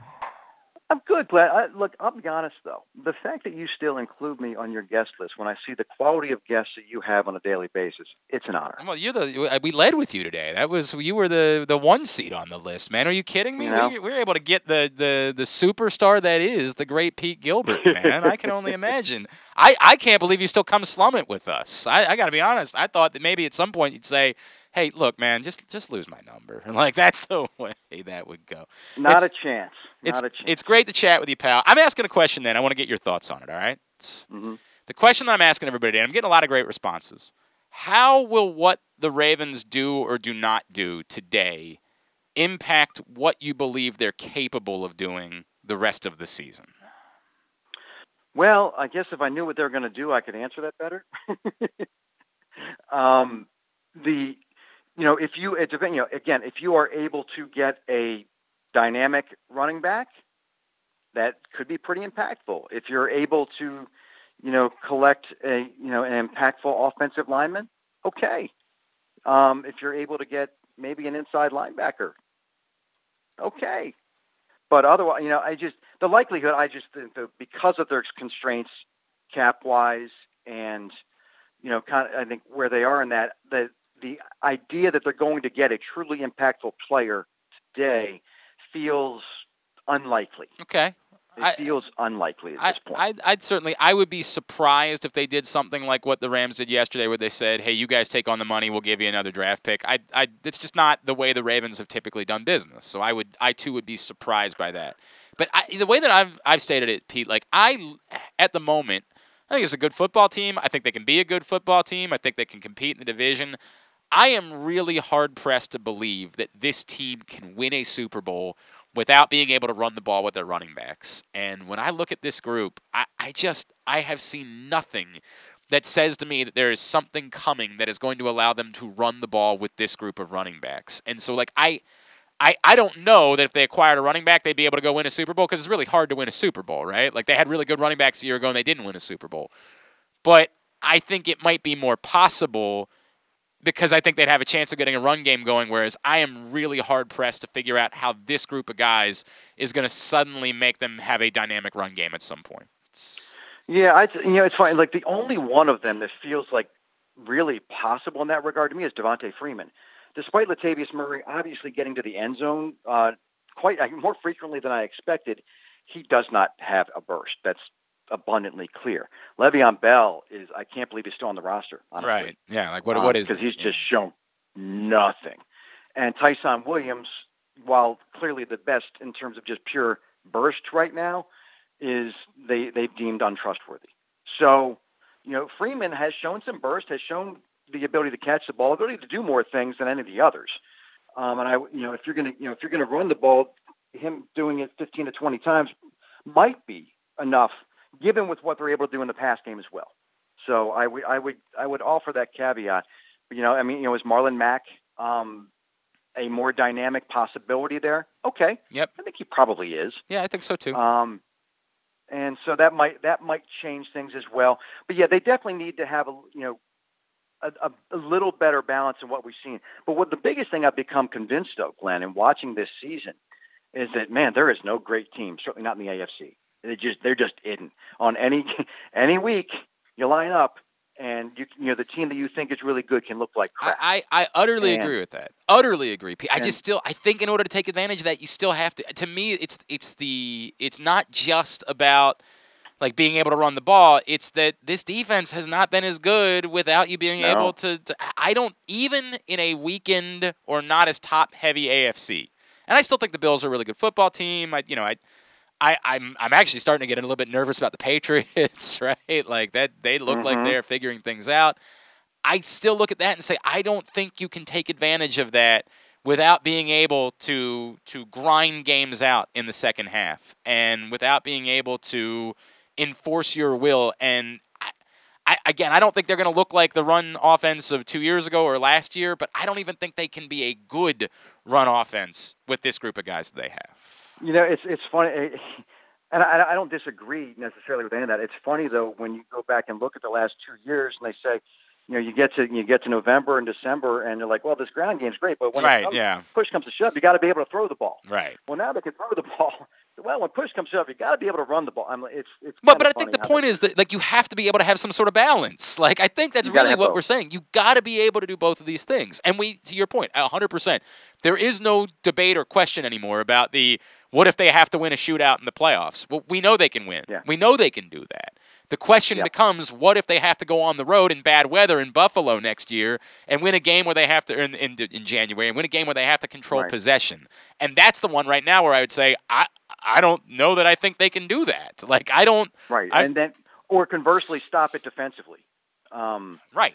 and that's you know of of real concern.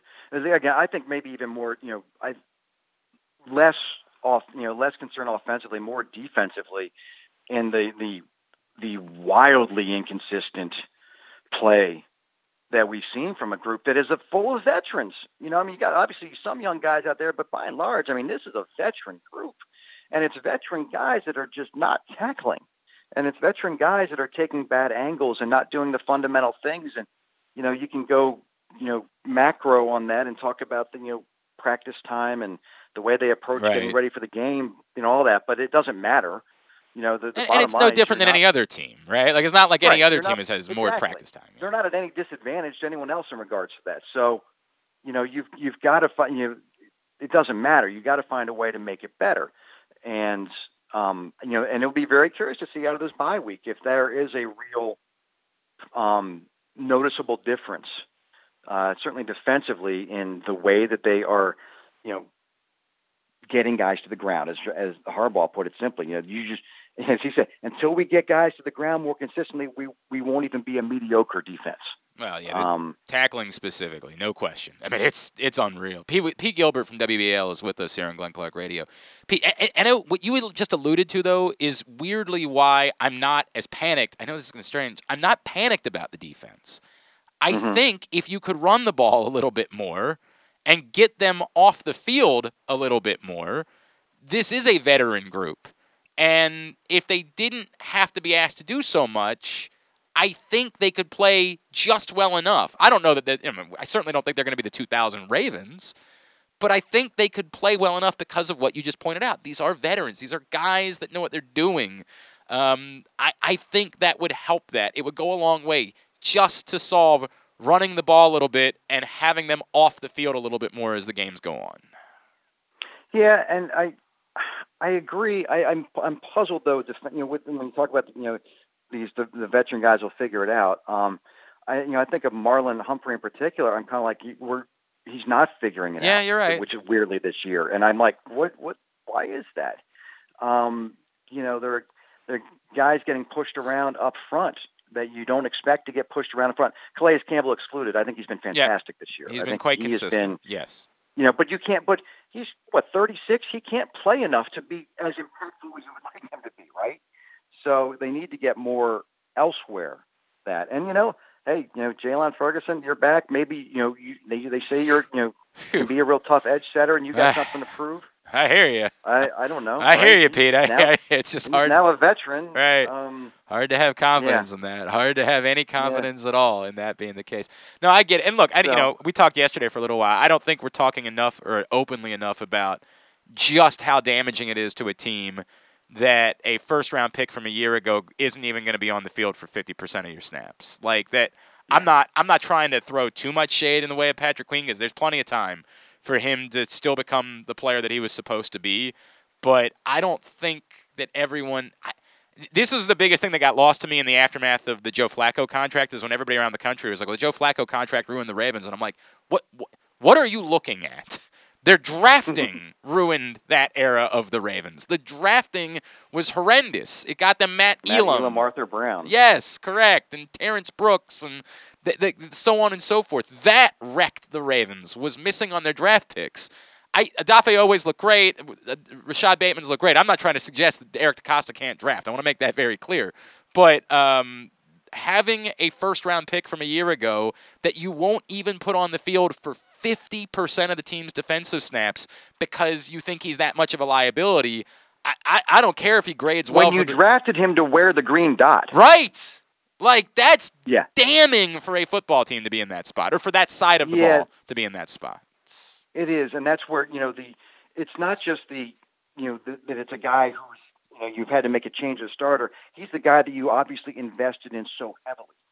You know, with with that capital to take to take him where you did, and to see you know clearly a regression and, and maybe confusion and and, and I was talking with Keith Mills about this too. Is that sometimes like you know Wink maybe just be a little less complicated Mm. um, maybe make it a little more simple for some guy and let them, you know, do the fundamentals well and make and make sure you guys, you know, can, are freed up mentally to go make plays. And maybe that, and, and maybe that's stupid for for thinking that, but it's just if it's so complicated that that, that Queen is just doesn't look like he knows where to go or what to do. Maybe that's somewhat of an indictment on the coaching staff too. No, you might you might be right about that, Pete. You might very well be right about it. It's still it's still it's it's a problem one way or the other. Right? like what, But however you got there. say- yeah. I feel like in this conversation, you know, it's all just. I mean, it's a, I know they're five and two. I I, really I, I know you're right. I know you're right. five Pete. and They're two, five and two. They're five and two. at- place, Yep. first place, AFC North. They are, you know, we're we're watching. They have anytime they got eight lining up on their side, they can go win a game. And so I don't, you know, it, it's not unre- obviously to look at these things. And if you're trying to talk about how what's the path to winning a championship, it's great. But I don't think I don't think the conversation should solely be about that.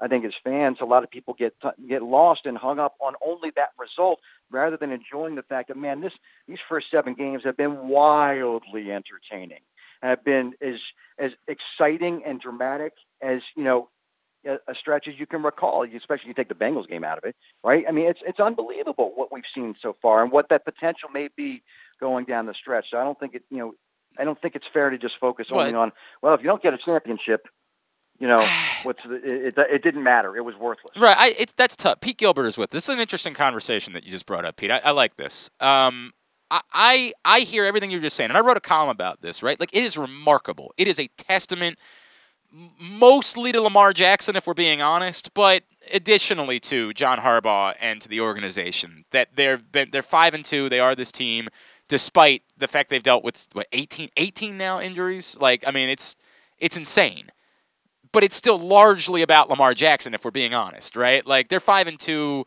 if if it's anybody but Lamar Jackson, I don't know that they're 2 and 5, right? Like that that's right, how there's a handful of quarterbacks. There's a handful across the league who maybe you could say, okay, maybe, right. we could, yeah. you know, you know, you look at what you know. I mean, Aaron Rodgers did last week. Correct. With you know, with no receivers, Yep. with offensive linemen on IR, defensive guy, I mean, all across the board, same kind of situation, and he's leading them to But-. Like, but that's the group that we're three- talking- Three or four guys. Yeah, I don't know that Justin Herbert could do that. And we think that Justin I- Herbert I is feel confident he could not. Yes, and we think that Justin Herbert is one of the higher end quarterbacks in the NFL, and I don't think that he could be doing this.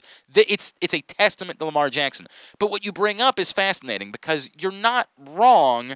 At the same time, they are a bit of of victims of their own success, right? Like the the reality is that these it's good to win football games. It's fun. It, it sure as f beats being in Washington today, or being in Detroit, or being in any of these places. But this is the standard, right? Like they, this is what they want the standard to be. The standard is, yeah, it's good to win football games, but we want to win Super Bowls. We want to win championships, and that's the prism by which we have all of these conversations. Is I, you you you can't ignore that that is the standard that exists in Baltimore. No, and I think that it's very important for the team to be focused, and that is their goal. Yep. That's what they are there to do. But I'm saying as a fan, just, you know, don't get so hung up on whether or not you know, they, they, they ultimately are hoisting a trophy at the end of the year. Man, enjoy this ride because you, you just don't, you can't take it for granted. Look what happened to Jameis Winston the other, you know, I mean, just in, in a revenge game that he's dying to go and win. Boom, out for the year. That could happen at any moment, right?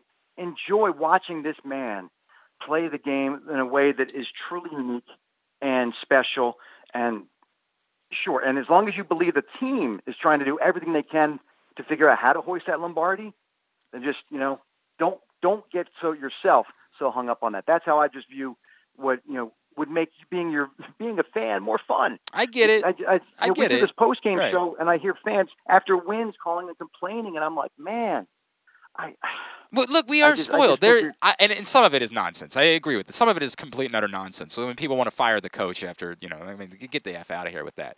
But and and yes, in Baltimore, spoiled Pete. But I, I think that's the idea, right? Like I think that that's what this organization wants is for it to be that way every year. That the, the goal and the standard to be um, winning a Super Bowl. I, I think that's that's the sign of a great organization, obviously. And it's sure. it's certainly you want to put out a team that you believe every year you're you are fighting to do that. And I and I and again, if I thought that they weren't, Oh yeah, think you'd have, yeah, correct. you'd have a real issue. Yeah. But they are. They're clearly doing No, it. They, no- they spare no expense. They they they they have the staff is massive. They've adjusted to you know you know what what we're going analytics with this. Let's figure it out. Yep. You know, and they have their own. They have the largest analytics department in the NFL. It's like, look, no question. This is, they're doing everything they can to try and figure out how to win a damn Super Bowl. And you know, it, if I thought that they were, you know, as you mentioned, the team down the road, you know, that where they're they're more focused with just trying to avoid scandal. right.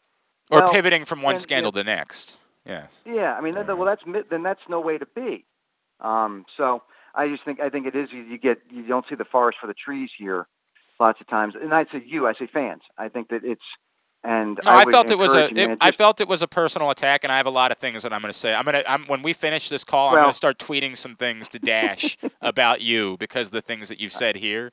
Um, and, and I, I have no doubt. yeah, so when, we- actually do that typically on, on Tuesdays anyway. It's normally a session that we have.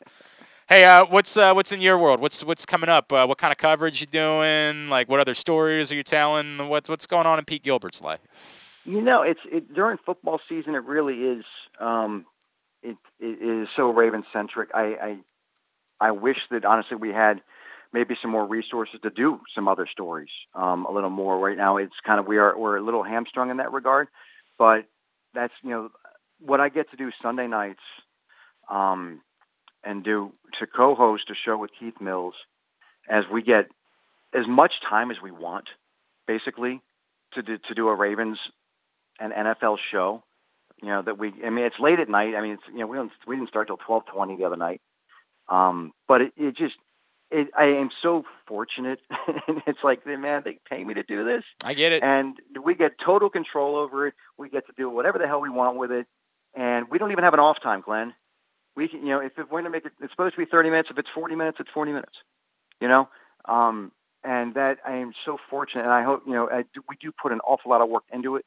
Our, our producer Joe Paparato, um, me, Jim Forner, our you know great great photographer and editor, and Keith, and we you know we we put this together, and it's just it's something that I'm so proud of and, and so enjoy. I, I wish it would rerun, honestly. We air because it airs so damn late, but the numbers are still good, and so I know people are watching. I love getting uh, responses about it, but you know to be able to do that during football season, it is a, it's a real privilege, and uh, so I I'm thankful for that. I, I too have watched that show and came across as saying I'm surprised they pay Pete for doing this. So that's that's interesting that we've we've had that similar Ah, feeling. my favorite person. That's this. Right. Hey, um, that's Ravens Wrap right on Sunday nights after the news. Um, After Sunday Night Football. check or yeah after the game. Yep, check that out. Uh, of course, you can follow him on Twitter at WBAL Pete as well. Always appreciate you, my friend. Let's talk again. Let's not wait uh, so long. Let's talk again soon. All right. It's- You got it, Glenn. Anytime. Thanks, buddy. Pete Gilbert, WBAL. Checking in with us here on GCR, one of my favorites. Love Pete Gilbert, good dude. All right, when we come back in, um, are we chatting with Jonas? Is that what we're doing next? Is that what's going on? I don't even. Yeah, yes, yes. We're, Okay. we're calling him at 11:40. All right, Jonas Shaffer from the Baltimore Sun, Ravens beat writer. We'll get some of the same thoughts from him as we continue to play the waiting game today as to what the Ravens may or may not do at the deadline. I, d- I don't know, but we'll find out. Today's show also brought to you by Mobil One. Mobil One full synthetic motor oil helps extend engine life. Visit your local Jiffy Lube service center. Ask for Mobil One. It's Glenn Clark Radio. What's up, everybody? This is Tyus Bowser, and I can't wait to see you guys for the Tyus Bowser Show this fall. We're going to be taking the show on the road all over the area. You can meet me and my very special guests. If you can't make it out, you can watch the show on live on Pressbox Facebook page or listen the next day. Find out more about where we'll be by checking out PressBoxOnline.com slash Bowser. We'll see you all season long for the Tyus Bowser Show. The next Tyus Bowser Show is Tuesday, November 16th at Mother's in Timonium. It's brought to you by Pressbox and Great Eights Memorabilia.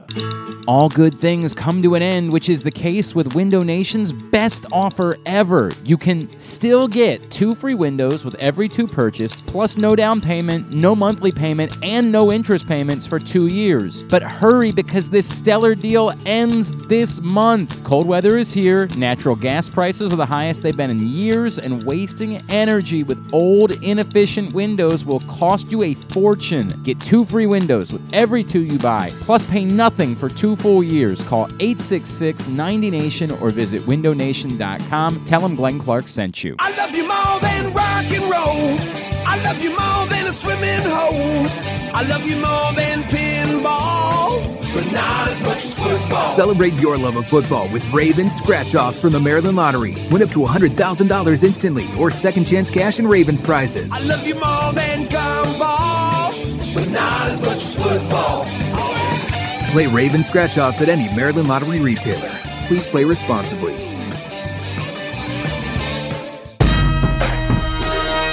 Every seat is the best seat at M&T Bank Stadium. Don't miss a moment of Ravens football this season. Single game tickets are now available at baltimoreravens.com slash tickets.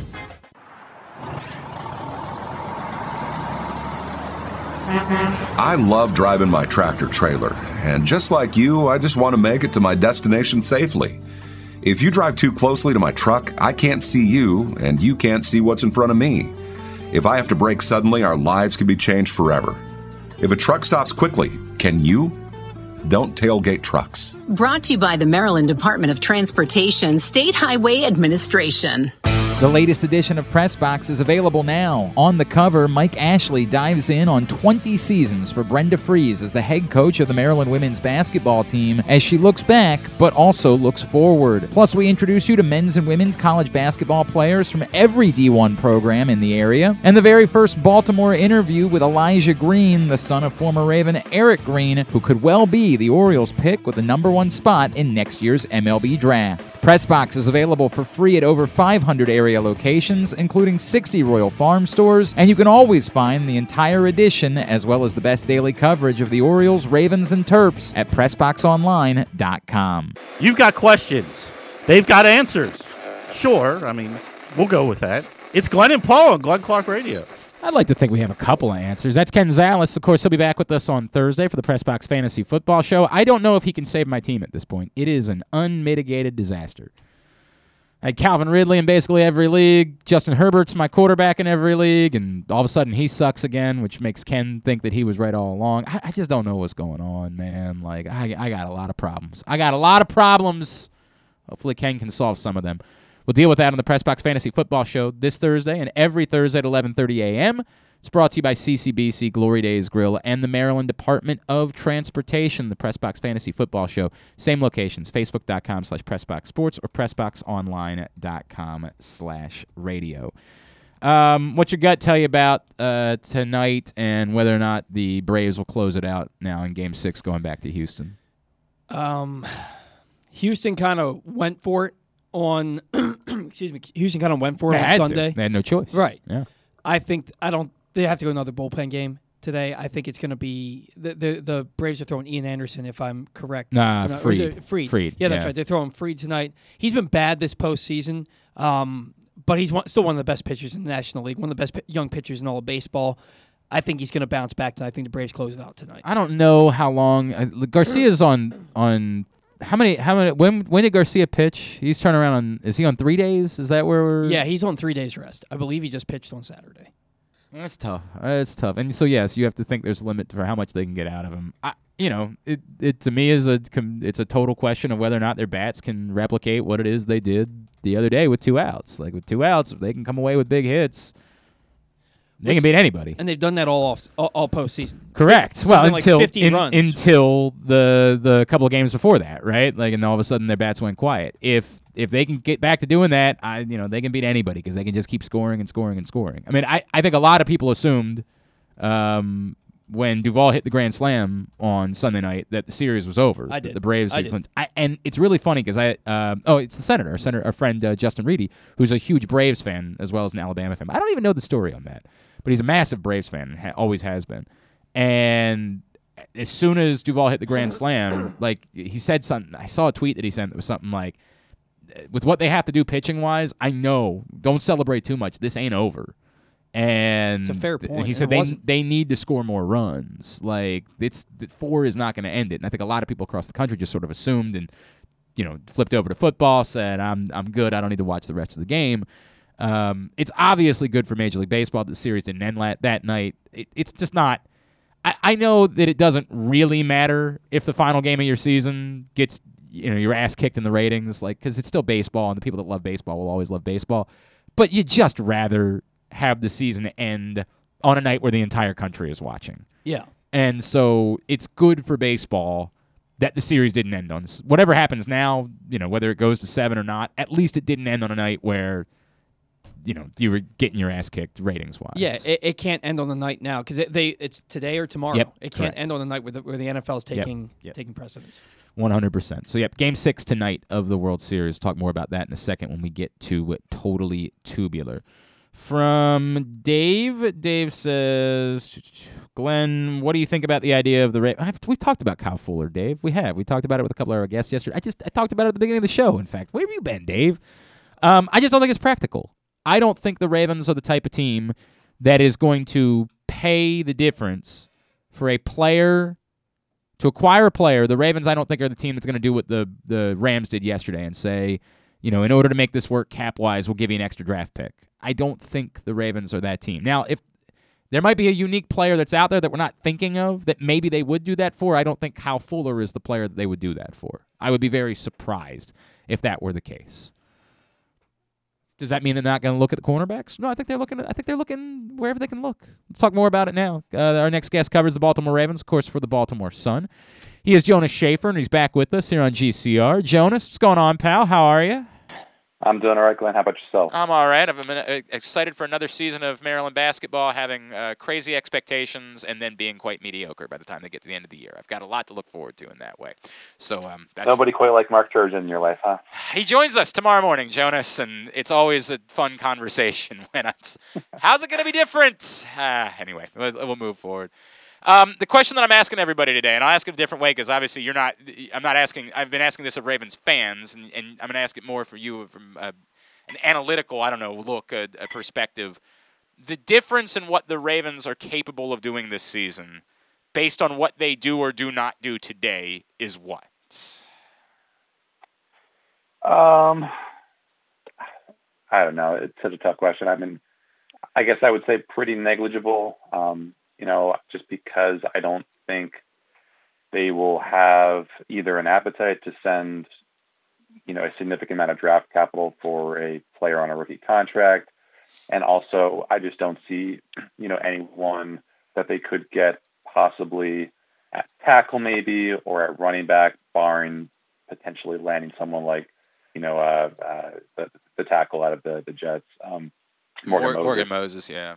Yeah, um, being that much of an upgrade over what the Ravens have. I mean, you know, the, the running back situation isn't great. I, I think uh, they need to find someone to take Le'Veon Bell snaps. Um, we, we don't know how long Patrick Mekari is going to be out for, but obviously, you know, you can at least hold down the fort a little bit with Tyre Phillips there, who should be better in week nine than he was in week seven as he works back from you know, that knee injury that, that knocked him out in week one. So um, obviously, it is just a matter of margin of error right now uh, as, as you move forward to the playoffs. But I think if you're talking about Super Bowl aspirations and having everyone potentially healthy back for that, I just don't know if there is a difference maker among the group that we thought that, you know, Yannick Ngakoue might have been when they acquired him last year. Hey, Jonas, it's Paul Valley. How much of a difference maker is Nick Boyle going to be for this run game and for this passing game? We saw that Eric Tomlinson got um, sent to the pra- he got released and signed to the practice squad. How much of a difference does Nick Boyle make for this team moving forward? That is a great question because it's one I've kind of wondered myself. You know, he obviously did not have a training camp really to, to speak of um, when they brought him back uh, early in the season off IR. He did not look good. He was pretty hobbled. Um, a few times we've gotten a chance to see him at practice. He's had that brace on, which isn't you know prohibitive for, for good players. I mean, you see big hulking offensive linemen wear it every time. Um, I think he's going to help their their running game. I'm not as convinced about their passing game. You know, he's a good kind of check down option.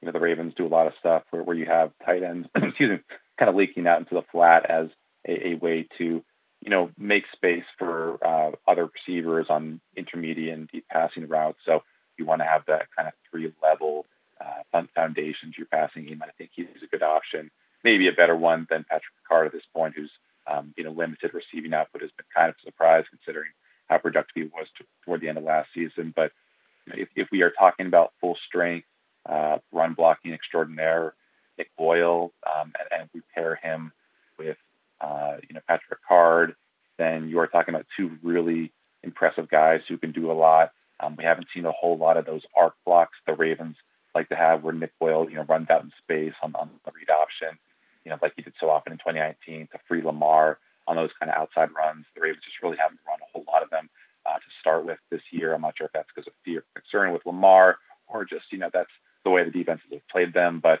you know, Nick Boyle is one of the best in the business at doing that. So I think he is definitely going to be a boost for their run game, at least for the multiplicity and for the ways in which they can run it. I just don't know, you know, how much of a tell him being on the field will be for defense where it comes when it comes to keeping them honest, uh, you know, as a as a receiver as well. He's Jonas Shaffer, covers the Baltimore Ravens, the Baltimore Sun. He's with us here on GCR. Jonas, I'm in a weird place because when I when I say the next sentence, somebody might hear it and say, "What you're saying? The Ravens, if they just go get uh, you know Marlon Mack or Jamaal Williams, they're going to win the Super Bowl." And it's definitely not what I'm saying. I, I, I am in a spot though where I do think I, I I am so down on the idea that this team, as constructed, can win a Super Bowl without being able to run the football with their running backs, and I just don't see anything from this group of running backs that makes me think that's coming at some point. Like it's it's not just the blocking, even when they're out in space. I just don't see anything from this group of backs that makes me say they can get any of these guys can get more going as the year goes on. Whereas if you brought someone in who could, and I, I don't know that, that one of these low end guys that we're talking about is that guy, but it's certainly something that I think would be worth giving a shot to. Um, I, I, I do think that just being able to run the ball even a little bit could help the balance of your offense, could help keep the defense off the field so much, and maybe help improve the defense as the year goes on. Like, there's this weird. I, I can't. I can't see the future. Believe it or not, I. I know. I. I can't. I don't know what the lottery numbers are going to be, but I. I just feel like they could be aided almost significantly just by finding anybody who could run the ball and be dynamic in some sort of way. Yeah. I mean, you know, if you are going to blue sky this, I guess just the hope is that Ty'Son Williams looks more like the guy he did in week one, week two, because when he's out there in space, he has a gear that no one else on this running back group does. I mean, you know, even when he's running uh, running into holes or Yeah. gaps that he probably shouldn't, he, he has a, a gear that this offense lacks. I mean, uh, you know, when you look at the analytics, which I kind of did for this piece on just, you know, 22 stats that have defined this Raven season, Yep. which, is up now. Um, Devonta Freeman's actually been the most efficient in terms of rushing yards over expectation, which, you know, is this kind of esoteric stat that uses machine learning to basically suss out where defenses are and how many yards running backs should gain against them. So he's been, I, I think, encouraging after what looked like a kind of disappointing start. He's been able to juke some people out of their shoes and get some nice yards. Um, hasn't been super used as a uh, as a receiver. Uh, Latavius Murray has been fine. I think he's you know right around expectation. Ty'Son Williams, I think, after the past couple of disappointing weeks, is now I think under expectation. And then getting not to beat a dead horse, but Le'Veon Bell uh, is I think the only running back in the NFL who is two yards under expectation, Oh, which is Yeah. just kind of mind blowing. you know, his, the expectations for him, uh, if you look at the, the you know machine models, is 4.4 yards per carry. Uh, you know, which is kind of unbelievable considering what we've seen from him, and his actual output, of course, is 2.3. So, um, you know, obviously that's not going to be the case for every run. Some of the runs he's going to overperform, some runs he's going to underperform. But on the whole, he has just been a, a massive, massive disappointment in terms of running the ball on the few carries that he's had. So, um, you know, I, I agree with you. I don't know if Marlon Mack's the answer. He's another guy who's been pretty disappointing. Jamaal Williams, just looking at it right now, is a little bit under expectation. Um, I think it is just a matter of you know putting faith in Lamar and Greg Roman and this offensive line to have a, you know a couple of good games in a row where they're finally all on the same page and it can do what we all thought they could. Uh, but I agree that without Dobbins, without Edwards, uh, it is definitely a different looking group, and there's not as much confidence there on third and short or second and five or whatever those those obvious kind of run spots we've come to expect for so long in Baltimore. So when I read um, the piece uh, on on the stats, I, I admittedly did not know, I, and I don't know why I haven't noticed how how bad the third and fourth down thing has been offensively. I, yeah. I, I you know, it's funny because I feel like in some years that's it's glaring to me when there's a problem, but I that has not stood out to me as much, and it might be because you know they haven't found themselves as many of those situations, like that they have actually been really good on second down, for example, this year. Like I, I did not realize how bad they've been on third and fourth down this season. Yeah, and I mean it's easy to get lost in the the sauce, so to speak, because if, if you go back to that Colts game, I mean they they, they didn't go to third down uh, because they were just you know every single first or second down was a was they were moving the sticks, so they Right. never really got into a situation where they had to uh, be up against it on third and long or third and short or whatever. Um, you know, it's been interesting to, to see the Ravens, especially I think in that game against Cincinnati. Um, you know, when where teams have the Ravens in a situation where they know they're going to pass, be a little bit more aggressive in coming after Lamar. Um, you know, they they really did kind of Ravens-esque stuff in that Week Seven game where they put six guys in the last scrimmage, and they might have only blitzed four, but they were bluffing with two more, and that kind of confused the Ravens line, their protection, their responsibilities, and everything. But yeah, I mean Lamar. I think the, the stat I had there was passer rating on first and second down is over 100, and on third down it's 55, and that doesn't even account for the sacks. I mean his sack rate on third down has just skyrocketed relative to what it is on those early downs. So, um, you know, he's a guy who in the past you've been able to trust to put out there um, in empty formations and spread formations and, and uh, trust him to make magic. Uh, and he's still capable of it, obviously, but so far it has been a surprising struggle for him, that offense. And then, can I ask you to try to explain the the Brandon Williams numbers and the disparity between these two things, where where one number would make you think he's having one of the worst seasons in the NFL, and another number would make you say, no, he's he's actually exactly what the Ravens need Brandon Williams to be, and, and you guys are freaking out too much. How how, how can we possibly explain these two things? you know, I guess it's just beauty is in the eye of the beholder, right? Yeah. you know, the PFF is the one who they have those uh, human evaluations of what he's doing or not doing, and ESPN is, is more based on player tracking data and just where he is relative to the, the guys who are blocking him. Um, and, and it's easy, you know, even kind of on a macro level to to see why you know he could be so valuable because I think the Ravens are still, despite what they showed against Cincinnati, one of the better run defending teams in the NFL. Uh, with Derek Wolfe coming back, they should probably be even better.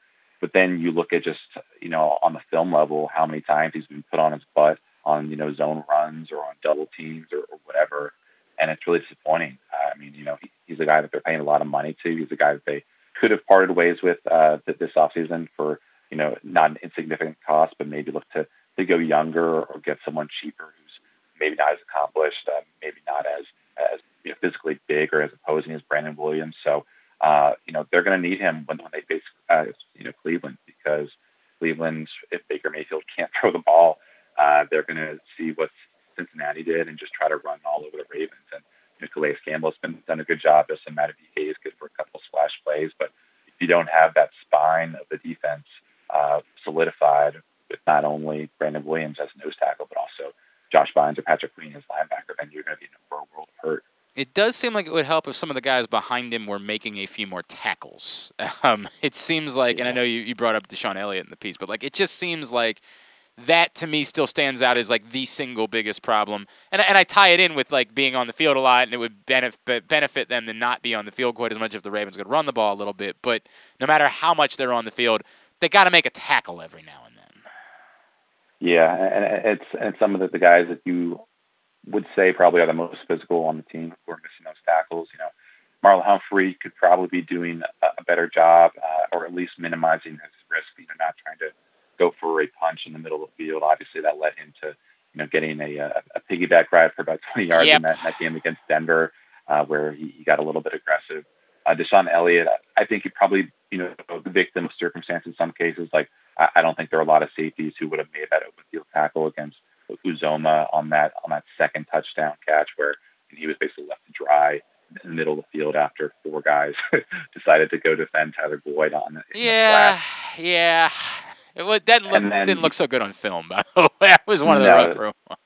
And, and you know he, he is supposed to be the enforcer. Um, you know he, he's he's the guy who who everyone loves when he makes the big hit. But you, you know I'd much rather have a guy who who makes uh, you know the solid hit on, on two or three tackles than makes the big hit on just one of three and the other two go skirting by him. So the Ravens have some stuff to figure out. I mean Tavon Young with his size is never going to be a great tackler. Uh, you know Patrick Queen obviously it's two years in a row now where he's had some issues.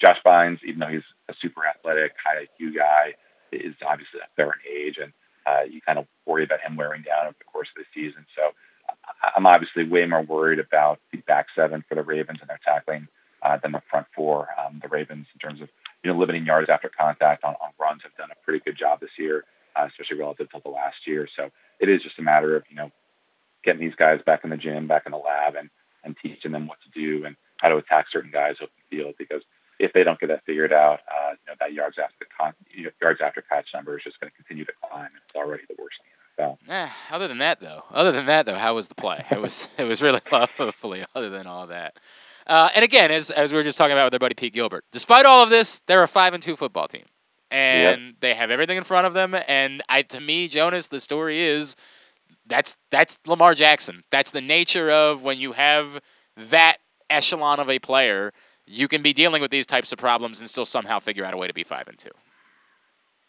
Right, right. I mean, I, I was just kind of joking with my editor last night. We're we're three uh, good games away from Lamar and three bad games from Patrick Mahomes away from people earnestly wondering whether you'd rather start a franchise with Lamar Jackson instead of Patrick Mahomes. I mean, you know, uh, storylines change quickly in this league. Uh, so um, yeah, as long as you have Lamar, you should have at least a pretty good running game. Uh, we've seen that in bits, pieces here and there. And then, you know, this passing game, obviously, you're talking about adding Nick Boyle, whether that's uh, whether he's mainly going to help as a pass protector, um, or maybe he helps you out as a receiver as well, you know, kind of helping out Mark Andrews.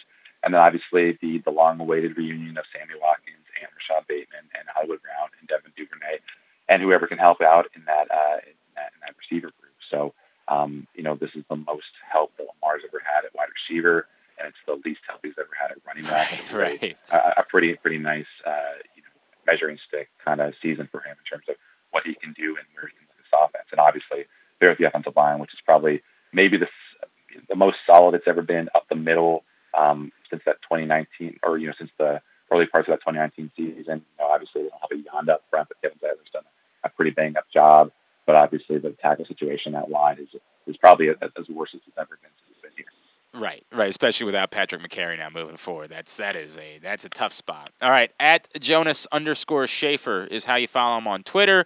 Uh, of course, it will be a big day or a busy day no matter what the Ravens do. There will be a lot of noise, so make sure that you are following Jonas there and, and getting all the updates and all the information. Jonas, appreciate you, pal. Thank you for taking the couple minutes for us this morning. Let's do it again soon, all right? Of course, Glenn. Good luck tomorrow, man. Thanks, bud. Thank you. Jonas Shaffer. He knows. Jonas knows. He understands. It's the way it goes. Um, today's show also brought to you by the Baltimore Ravens. Every seat is the best seat at M&T Bank Stadium. Don't miss a moment of Ravens football this season. Single game tickets are now available at baltimoreravens.com slash tickets. Um, I, I, you know, I'm, I'm, we're, we're four hours away now as, as the crow flies from the NFL trade deadline, and not a lot that's happened so far today. So I believe, I mean, unless I'm missing something, it's still just Melvin Ingram that has been dealt to this point. Um, I I'm gonna guess that there's gonna be a few more things that happen, and whether or not it's just like waiting on one domino to fall in order for others to start falling. Like somebody's got to make a move, and once the market's been set for a certain position, then other things happen. We'll see. We will see how that goes over the course of the next couple hours. But as of the moment, still not a lot happening on the um, the trade front around the NFL.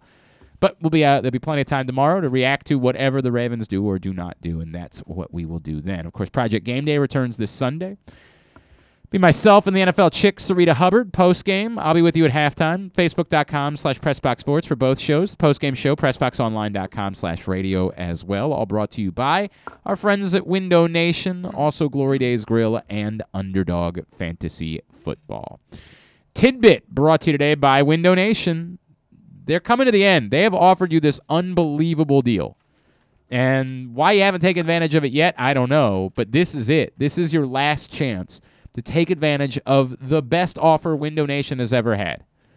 Two windows free with every two you buy. And as I've told you, that goes on forever. There is no limit. You buy eight, you get eight. You buy 12, you get 12. You buy 24, you get 24. Keep going forever. Plus, no down payment, no monthly payments, and no interest payments. Not a single red cent for two full years. It's insane that they have kept this offer up. The cold weather's here, natural gas prices are high. Got to start thinking about whether or not it's time.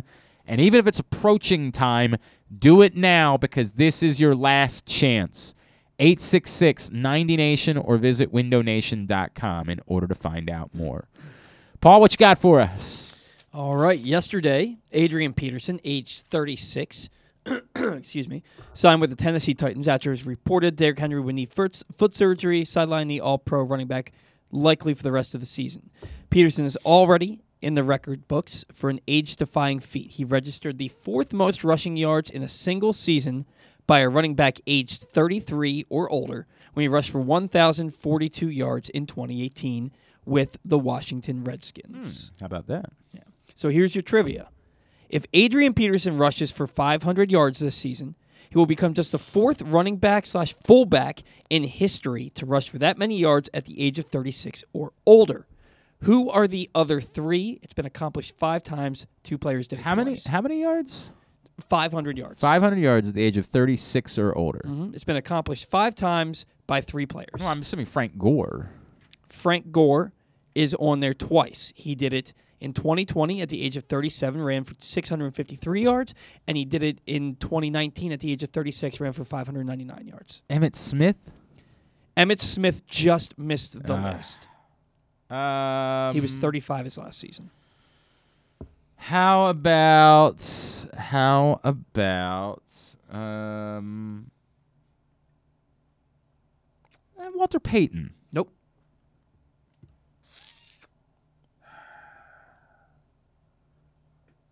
How about Marcus Allen? Marcus Allen did it twice. Yeah. He did it in 1996 at the up- age of 36. He ran for 830 yards. And in uh, 1997, the age of 37, he ran for 505 People yards. forget how good he still was when he showed up in Kansas City. I, th- I think a lot of people like lump him in with Joe Montana and Yeah. how done Joe Montana was by the time he got to Kansas City. Man, Marcus Allen still had a lot left. when He ran for like City. 20 touchdowns those two years combined. Yeah, I mean that was that was a I this was predates the Ravens' existence. I w- decided I was going to be a Kansas City Chiefs guy because they got Joe Montana and Marcus Allen. I'm like it was when you're a kid, it's like watching a video game, you know? Like I'm like watching Madden football on my TV. I get Joe Montana and Marcus Allen playing together. It's like the most exciting thing that could have ever happened. They didn't do anything. they won nothing and then we got a team in Baltimore, so I had a team to root for moving forward. Um One guy left. one guy left.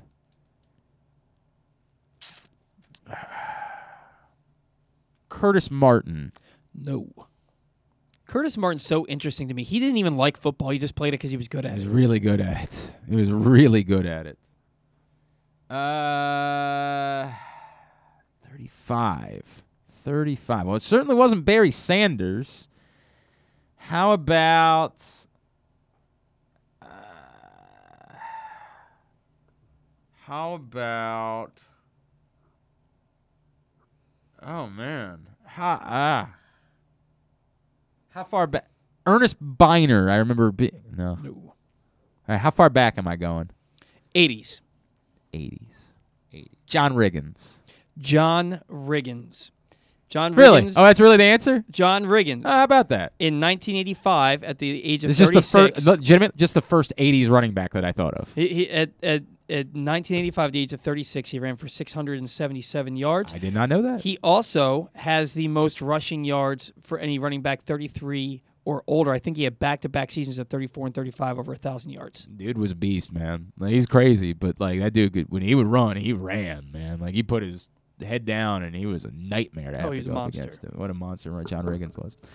All right, very good. Uh, Tidbit was also brought to you today by the print issue of Pressbox, which is available right now. Your neighborhood Royal Farms. They have hundreds of locations around town where you find Pressbox. So read it all, pressboxonline.com. That's Brenda Frese. She's on the cover. She's going into her 20th season as the head coach of the Maryland women's basketball program. It's a great read from Mike Ashley, kind of looking back, but also looking forward, as they have big expectations once again. Top five team in the country, Maryland women this year. There is no reason to think that uh, it's just time to reflect on the past. They have a lot they're looking to do moving forward with the Maryland women. So, great story from Mike Ashley about Brenda Frese. Go pick it up today for free at your neighborhood Royal Farms and at the hundreds of locations around town where you find Pressbox, or read it at PressBoxOnline.com. Tubular brought to you by Great Eights Memorabilia. Of course, the Tyus Bowser Show returns two nights from or two weeks from tonight. We will be at Mother's in Timonium, and we're helping out Harvest of Hope. Please come out, hang out with Tyus and his special guest. Might be special guests, by the way. We're still working on that right now. Um, and uh, bring some gift cards to Weis, to Giant, so we can take care of those who need it this Thanksgiving season by getting them hooked up with their uh, Thanksgiving uh, trimmings and turkeys, things along those lines. Find out more, great8smemorabilia.com. Go to pressboxonline.com slash Bowser to find out more about the Tyus Bowser Show. Here's what's coming up tonight, totally tubular wise. As we mentioned, World Series Game 6. The Braves try again to close it out. Paul Valle thinks they will. We'll find out. They got Max Fried on the mound against Luis Garcia and the Astros, 8 o'clock on Fox. Um, boy, what else? TNT Heat Mavericks 7:30, Pelicans Suns at 10. Some college football, CBS Sports Network, Ball State and Akron at 7, ESPN 2, Eastern Michigan and Toledo at 7:30, and ESPNU Miami, Ohio and Ohio at 7:30. Big night for MACtion tonight. Uh, ESPN Plus and Hulu for the Devils and Ducks at 10, the Sabres and Sharks at 10:30. I just realized like ESPN was making a big deal about how they they had hockey back. They're only airing like 18 games or something like that. They're putting them all on ESPN Plus. Mhm. Like hockey's not really back on ESPN. Like they just like announced that hockey was back on ESPN. Unless they're you gonna pay for it. They're gonna air a handful of games, then you can you know watch them on ESPN Plus. And I'm pretty sure there were already hockey games on ESPN Plus before this new deal.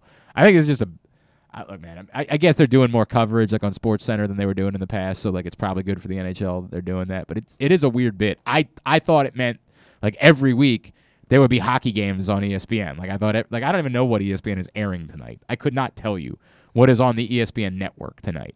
But they ain't airing college basketball. That doesn't start till next week. And I did think that was one of the problems is like ESPN has such an inventory of college basketball that I didn't really know like where they were going to find the nights to air hockey games because they have so much college basketball there. But they, college basketball starts a week from tonight. There's no reason why they couldn't air hockey tonight, and they're not doing it. I mean, maybe it's because they figured they get their ass kicked in the ratings by the World Series, Yeah. but they also didn't know if there was going to be a World Series game tonight. It's a very weird bit. Very, very weird bit. Uh, USA Network tonight for WWE NXT at 8. Some non sports highlights. Well, before we do that, did you see Ehire Adrianza uh, is going on paternity leave and he's missing the last two games of the World Series for the Braves? You're a dad. Would you, if you were Ehire Wait, wait, Adrianza? who, who? Oh, okay. Ehire Adrianza. Um, Stan, the fan's a big, a big fan. Yeah, I- I do know that. Um, Um, would you, if you were in his position, would you have missed the last two games of the World Series to go on paternity leave? I this is a hot takey thing that I don't care for. I, my Fair answer is always going to be whatever your you think is right is the correct answer. As far as me, um, I would never have missed the birth of a child. I, I I don't care what the circumstances are. I would never have missed the birth of a child. Now that being said, like I, my first son was born during that weird period of time um, where I the radio station had just gone under, and I hadn't started this show. Oh no, I just started this show. Like literally just started it. Mhm. So the radio station went under in August. We found out we we found out we were pregnant in on Memorial Day. Radio station goes under in August. I'd get my ducks in a row for what I'm going to do next. And then our son was born in February of 2015. And I vividly remember because one, I took a job at 99.1 down in DC, kind of like right after the radio station went under, um, doing updates for them and for 106.7 in DC. I was I was the sports guy for 99.1 and I was doing updates on 106.7. And I, I loved everybody down there. It was a great job, and there was the thought that like I might decide that was what I wanted to do moving forward is just just do that. I'm glad I didn't make that decision because 99.1 went under as well a couple years ago, a couple years later. Um, but I remember once I started the show, I didn't give up that yet because I was still sort of deciding exactly what I wanted to do. So I was doing the show in the morning, then I was going down to DC later in the day and like doing afternoons, nights in DC, and then coming back here and doing the show in the morning. And so I said, I'm taking a couple days off from the show when my kid was born. I think my kid was born on a Thursday. And I was like, I'm taking a couple days off from the show. I'll be back next week, no problem, because we are just getting the thing launched. I didn't want to take too much time off.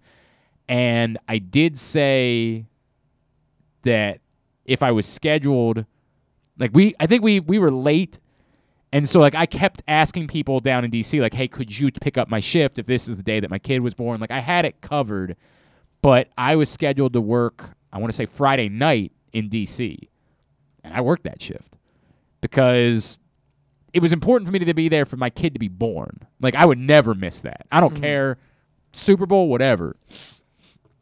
Um, um, Ed Dickson was someone I was very close with when he was in Baltimore, and he was in a very difficult spot because the first night of his NFL career was the year the Ravens played the Jets on a Monday night to open the season. It was the first game at the new um, at the stadium in New York, and it was the same day that his kid was perhaps going to be born, and he had this really difficult decision to make, and he was like, "It's my NFL debut, like." I'm, nothing's guaranteed to me. I was a third round pick. I got to play. Like I got to go do it. And it was like he literally like they didn't they wouldn't even name the kid until he could go see the kid. He was like, "We're not. I have to see his face before I can give him a name." And I remember talking to him a lot about that and being like, "I I couldn't." Now again, it's much different. That job paid Ed Dickson far more than you know a lot of jobs that I have would pay me. Like taking the day off from the show is a different thing. I I would never ever ever. I don't care what the circumstances are. I would have to be there when my kid was born. I, Super Bowl, World Series, you know, the, whatever it was, I have to be there when my kid's born. I'm with you, although It happened to I- Joe Flacco too. Not the first one, Mhm. like the second one. He wasn't there for the actual birth because it was a Sunday. It was literally a game day, and so he played the game and then he went back for it. I couldn't do that. See, I thought you were going to tell me that you had to make a choice when you were like the the man on the practice squad of Legion of Boom defense. Ah, in yeah, in right, 2014 yeah, correct. I did have that. I had a great run. I had a great run for. No, I, I that. I am. I will. I will be eternally glad that I was there for both. And again, I, I can't. Their decisions are their decisions. I'm not. I didn't fault Ed for the decision that he made. I don't fault Joe for the decision that he made. Like if if you think everybody's own decision is their decision, I couldn't have being there the moment my kid arrived in the world. Way too important to me. I could not have missed that. Now somebody would say sometimes it's out of your control, right? Like the kid comes early, you don't know the kid's coming early. You're out. uh, This happens to people all the time. You're away on a road trip or something like that. It's three weeks before the due date. There's like no fear that you're going to miss anything. I, I vividly remember with the second kid, um, there were a few of us that were all having kids at the same time that we're all, we were all friends with, and a buddy of ours, Mr. Gatsby, was like, "Let's go out before everybody's kids come. Let's go out and have a guys' day out on the boat, like because I know the summer looks like it's going to be crappy for everybody." Mhm. And we went out. It was the wrong day to go out. It was way too cold. It was like raining. It was just a bad day for a, a, a party boat day, right? Like Mhm. the boat literally got stuck on the way back in and like we had to get it towed back. It was a whole, and I kept thinking to myself, like, this is when I'm going to get the call. Like, this is Right. inevitably the moment that we're stuck on this boat in the middle of the water is definitely going to be when I get the call that she's going into labor. Like, that's the way that's going to happen, and then you're not going to be able to control it. So sometimes you do everything you can, you do it all the right way, and you still miss it, right? Right. Like, it's still going to happen. But I couldn't have made that decision. I don't fault him for making the decision at all. Like, I you know, if, if the kid is born tonight and there's a game tomorrow, like I would definitely at that point, me personally, Glenn Clark, be like, okay, I was here for the birth. As long as we've got family that can help out. And that was also part of the benefit. Like when I went and worked the next night, is like my sister and her mom and my mom were all available to help out because I do get that it's very difficult for someone who just gave birth and like you need a strong support system around you in those first few days. So we were fortunate in that way. We have a lot of family here. I don't know what his situation is with, with them and their family, but if you've got that, if you do have a support system in place and the kid comes a day, I would probably say, I'm going to try to hop back on a plane and get back for game seven tomorrow night if I possibly can. That would be a good thing. But I don't knock anybody for those decisions. Yeah, cer- certainly interesting. I'd like to say that if I were in that situation, I'd be there for my child. But I'm, fortunately and unfortunately, I've never been in a situation where I have to play in the World Series. Yes, correct. It is a far different thing, and I and but I think that there's this like um very, very like dude mentality. Ah, it's the World Series. I couldn't let down my team. Like, get the f out of here, man. And I know this is very difficult to comprehend, but like the World Series is awesome. Fatherhood is way more important. Yeah. And if you don't get that, I can't help you. Like in any way, I can't help you. If you don't understand why even the World Series, the World effing Series, is not as important as fatherhood, it's hopeless. The most important thing you'll ever do. Uh, non sports stuff. All right, NBC La Brea at 8. That's a night show starring Jimmy Fallon featuring Kumail Nanjiani, Fred Armisen, and musician Lucas. Camille Nanjani. Camille Nanjiani. Yes. Okay, I, maybe I just shouldn't put that Yeah. on there. Oh, I know. I mean, it's- Camille, it's- I've never heard of him. You, what do you mean you haven't heard of him? Camille Nanjiani. I have no idea. Oh, who he's that is. he's quite famous. Uh, uh, did you ever see um, Stuber with Dave Bautista? No. Oh, Camille Nanjiani's been in a lot of things, bro. Yeah. Well, Camille Nanjiani. I, I'm usually really good with names, and not, that's the name I'm not good with.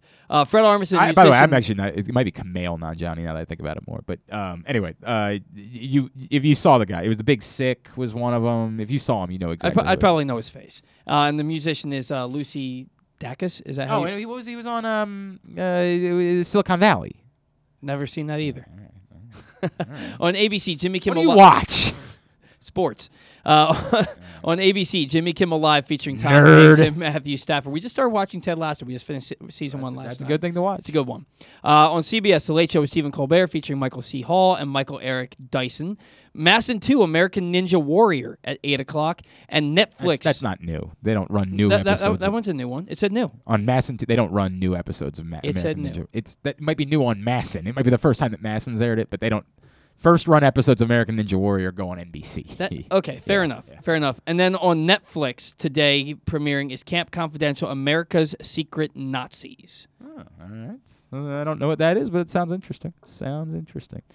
Um, John from Little Rock is brutal trying to watch the World Series. Games are way too slow and long. It's hard to be inve- interested in these teams. I, I, I hear you, um, especially on the game length thing. I don't know what I, I, I don't know how they fix it. A lot of people brought up you got to start the games early. I, I hear you. You are, of course, completely ignoring that there is another coast to the country, and like I, I get that we're conditioned to the East Coast is the only coast that matters, but like they have to think about that too. And starting a game at three o'clock in San Francisco is not something that they want to do on a Tuesday. So I don't. I just don't have the answer. I don't have the answer uh, for how to do deal with the game times. It is difficult. They have been extremely long baseball games during the World Series. You're not wrong about that. All right. Thanks today to uh, Jonas Shaffer. Thanks also to Pete Gilbert, as well as to Ron Johnson. We'll get all that up in the greatest hits section of the Archives. tab at glennclarkradio.com. Mark Turgeon will join us tomorrow, Maryland basketball coach. Uh, they have an exhibition on Friday night, and then they open the season next Tuesday. Also, speaking of Maryland, Maryland wide, wide receiver Carlos Carriere is going to join us tomorrow. He had a huge day in their win over Indiana on Saturday, and might be a, a, a quite the find for this team moving forward as they got to play without Dontay Demus and Jeshaun Jones, and need to figure out how they're going to beat some of these. At least they need to win at least one more game. And it would be really nice if they could win maybe this Saturday against Penn State. That would just be really pleasant. They beat them last year. All right. Uh, thanks, everybody at Pressbox, all of our great sponsors and partners, including CCBC, Glory Days Grill, Window Nation, Royal Farms, Chesapeake Employers Insurance, ExxonMobil, KNS Automotive, the Maryland Lottery, Great Eights Memorabilia, Sports and Social MD, the Baltimore Ravens, the Maryland Department of Transportation, Underdog Fantasy Football, your local Toyota dealer, and buyatoyota.com. Thanks to Paul Valle. Follow him on Twitter at Paul Valle the Third. Follow us at Glenn Clark Radio on Twitter and Instagram. Have a great Tuesday night. Uh, go. Yeah, I'm not. I don't care. You you say go Braves. I get Go that. Braves. Yeah, I'm not. I mean, I'm more indifferent than that. In fact, it gets us another baseball game tomorrow night. So If- honestly, it's go Astros because I want a game seven. yeah, I, I do like Game Seven. I do care for that. Um, so yeah, I'm I'm I'm more on that. I'm more in that camp than anything else. Duke sucks. Ohio State sucks too.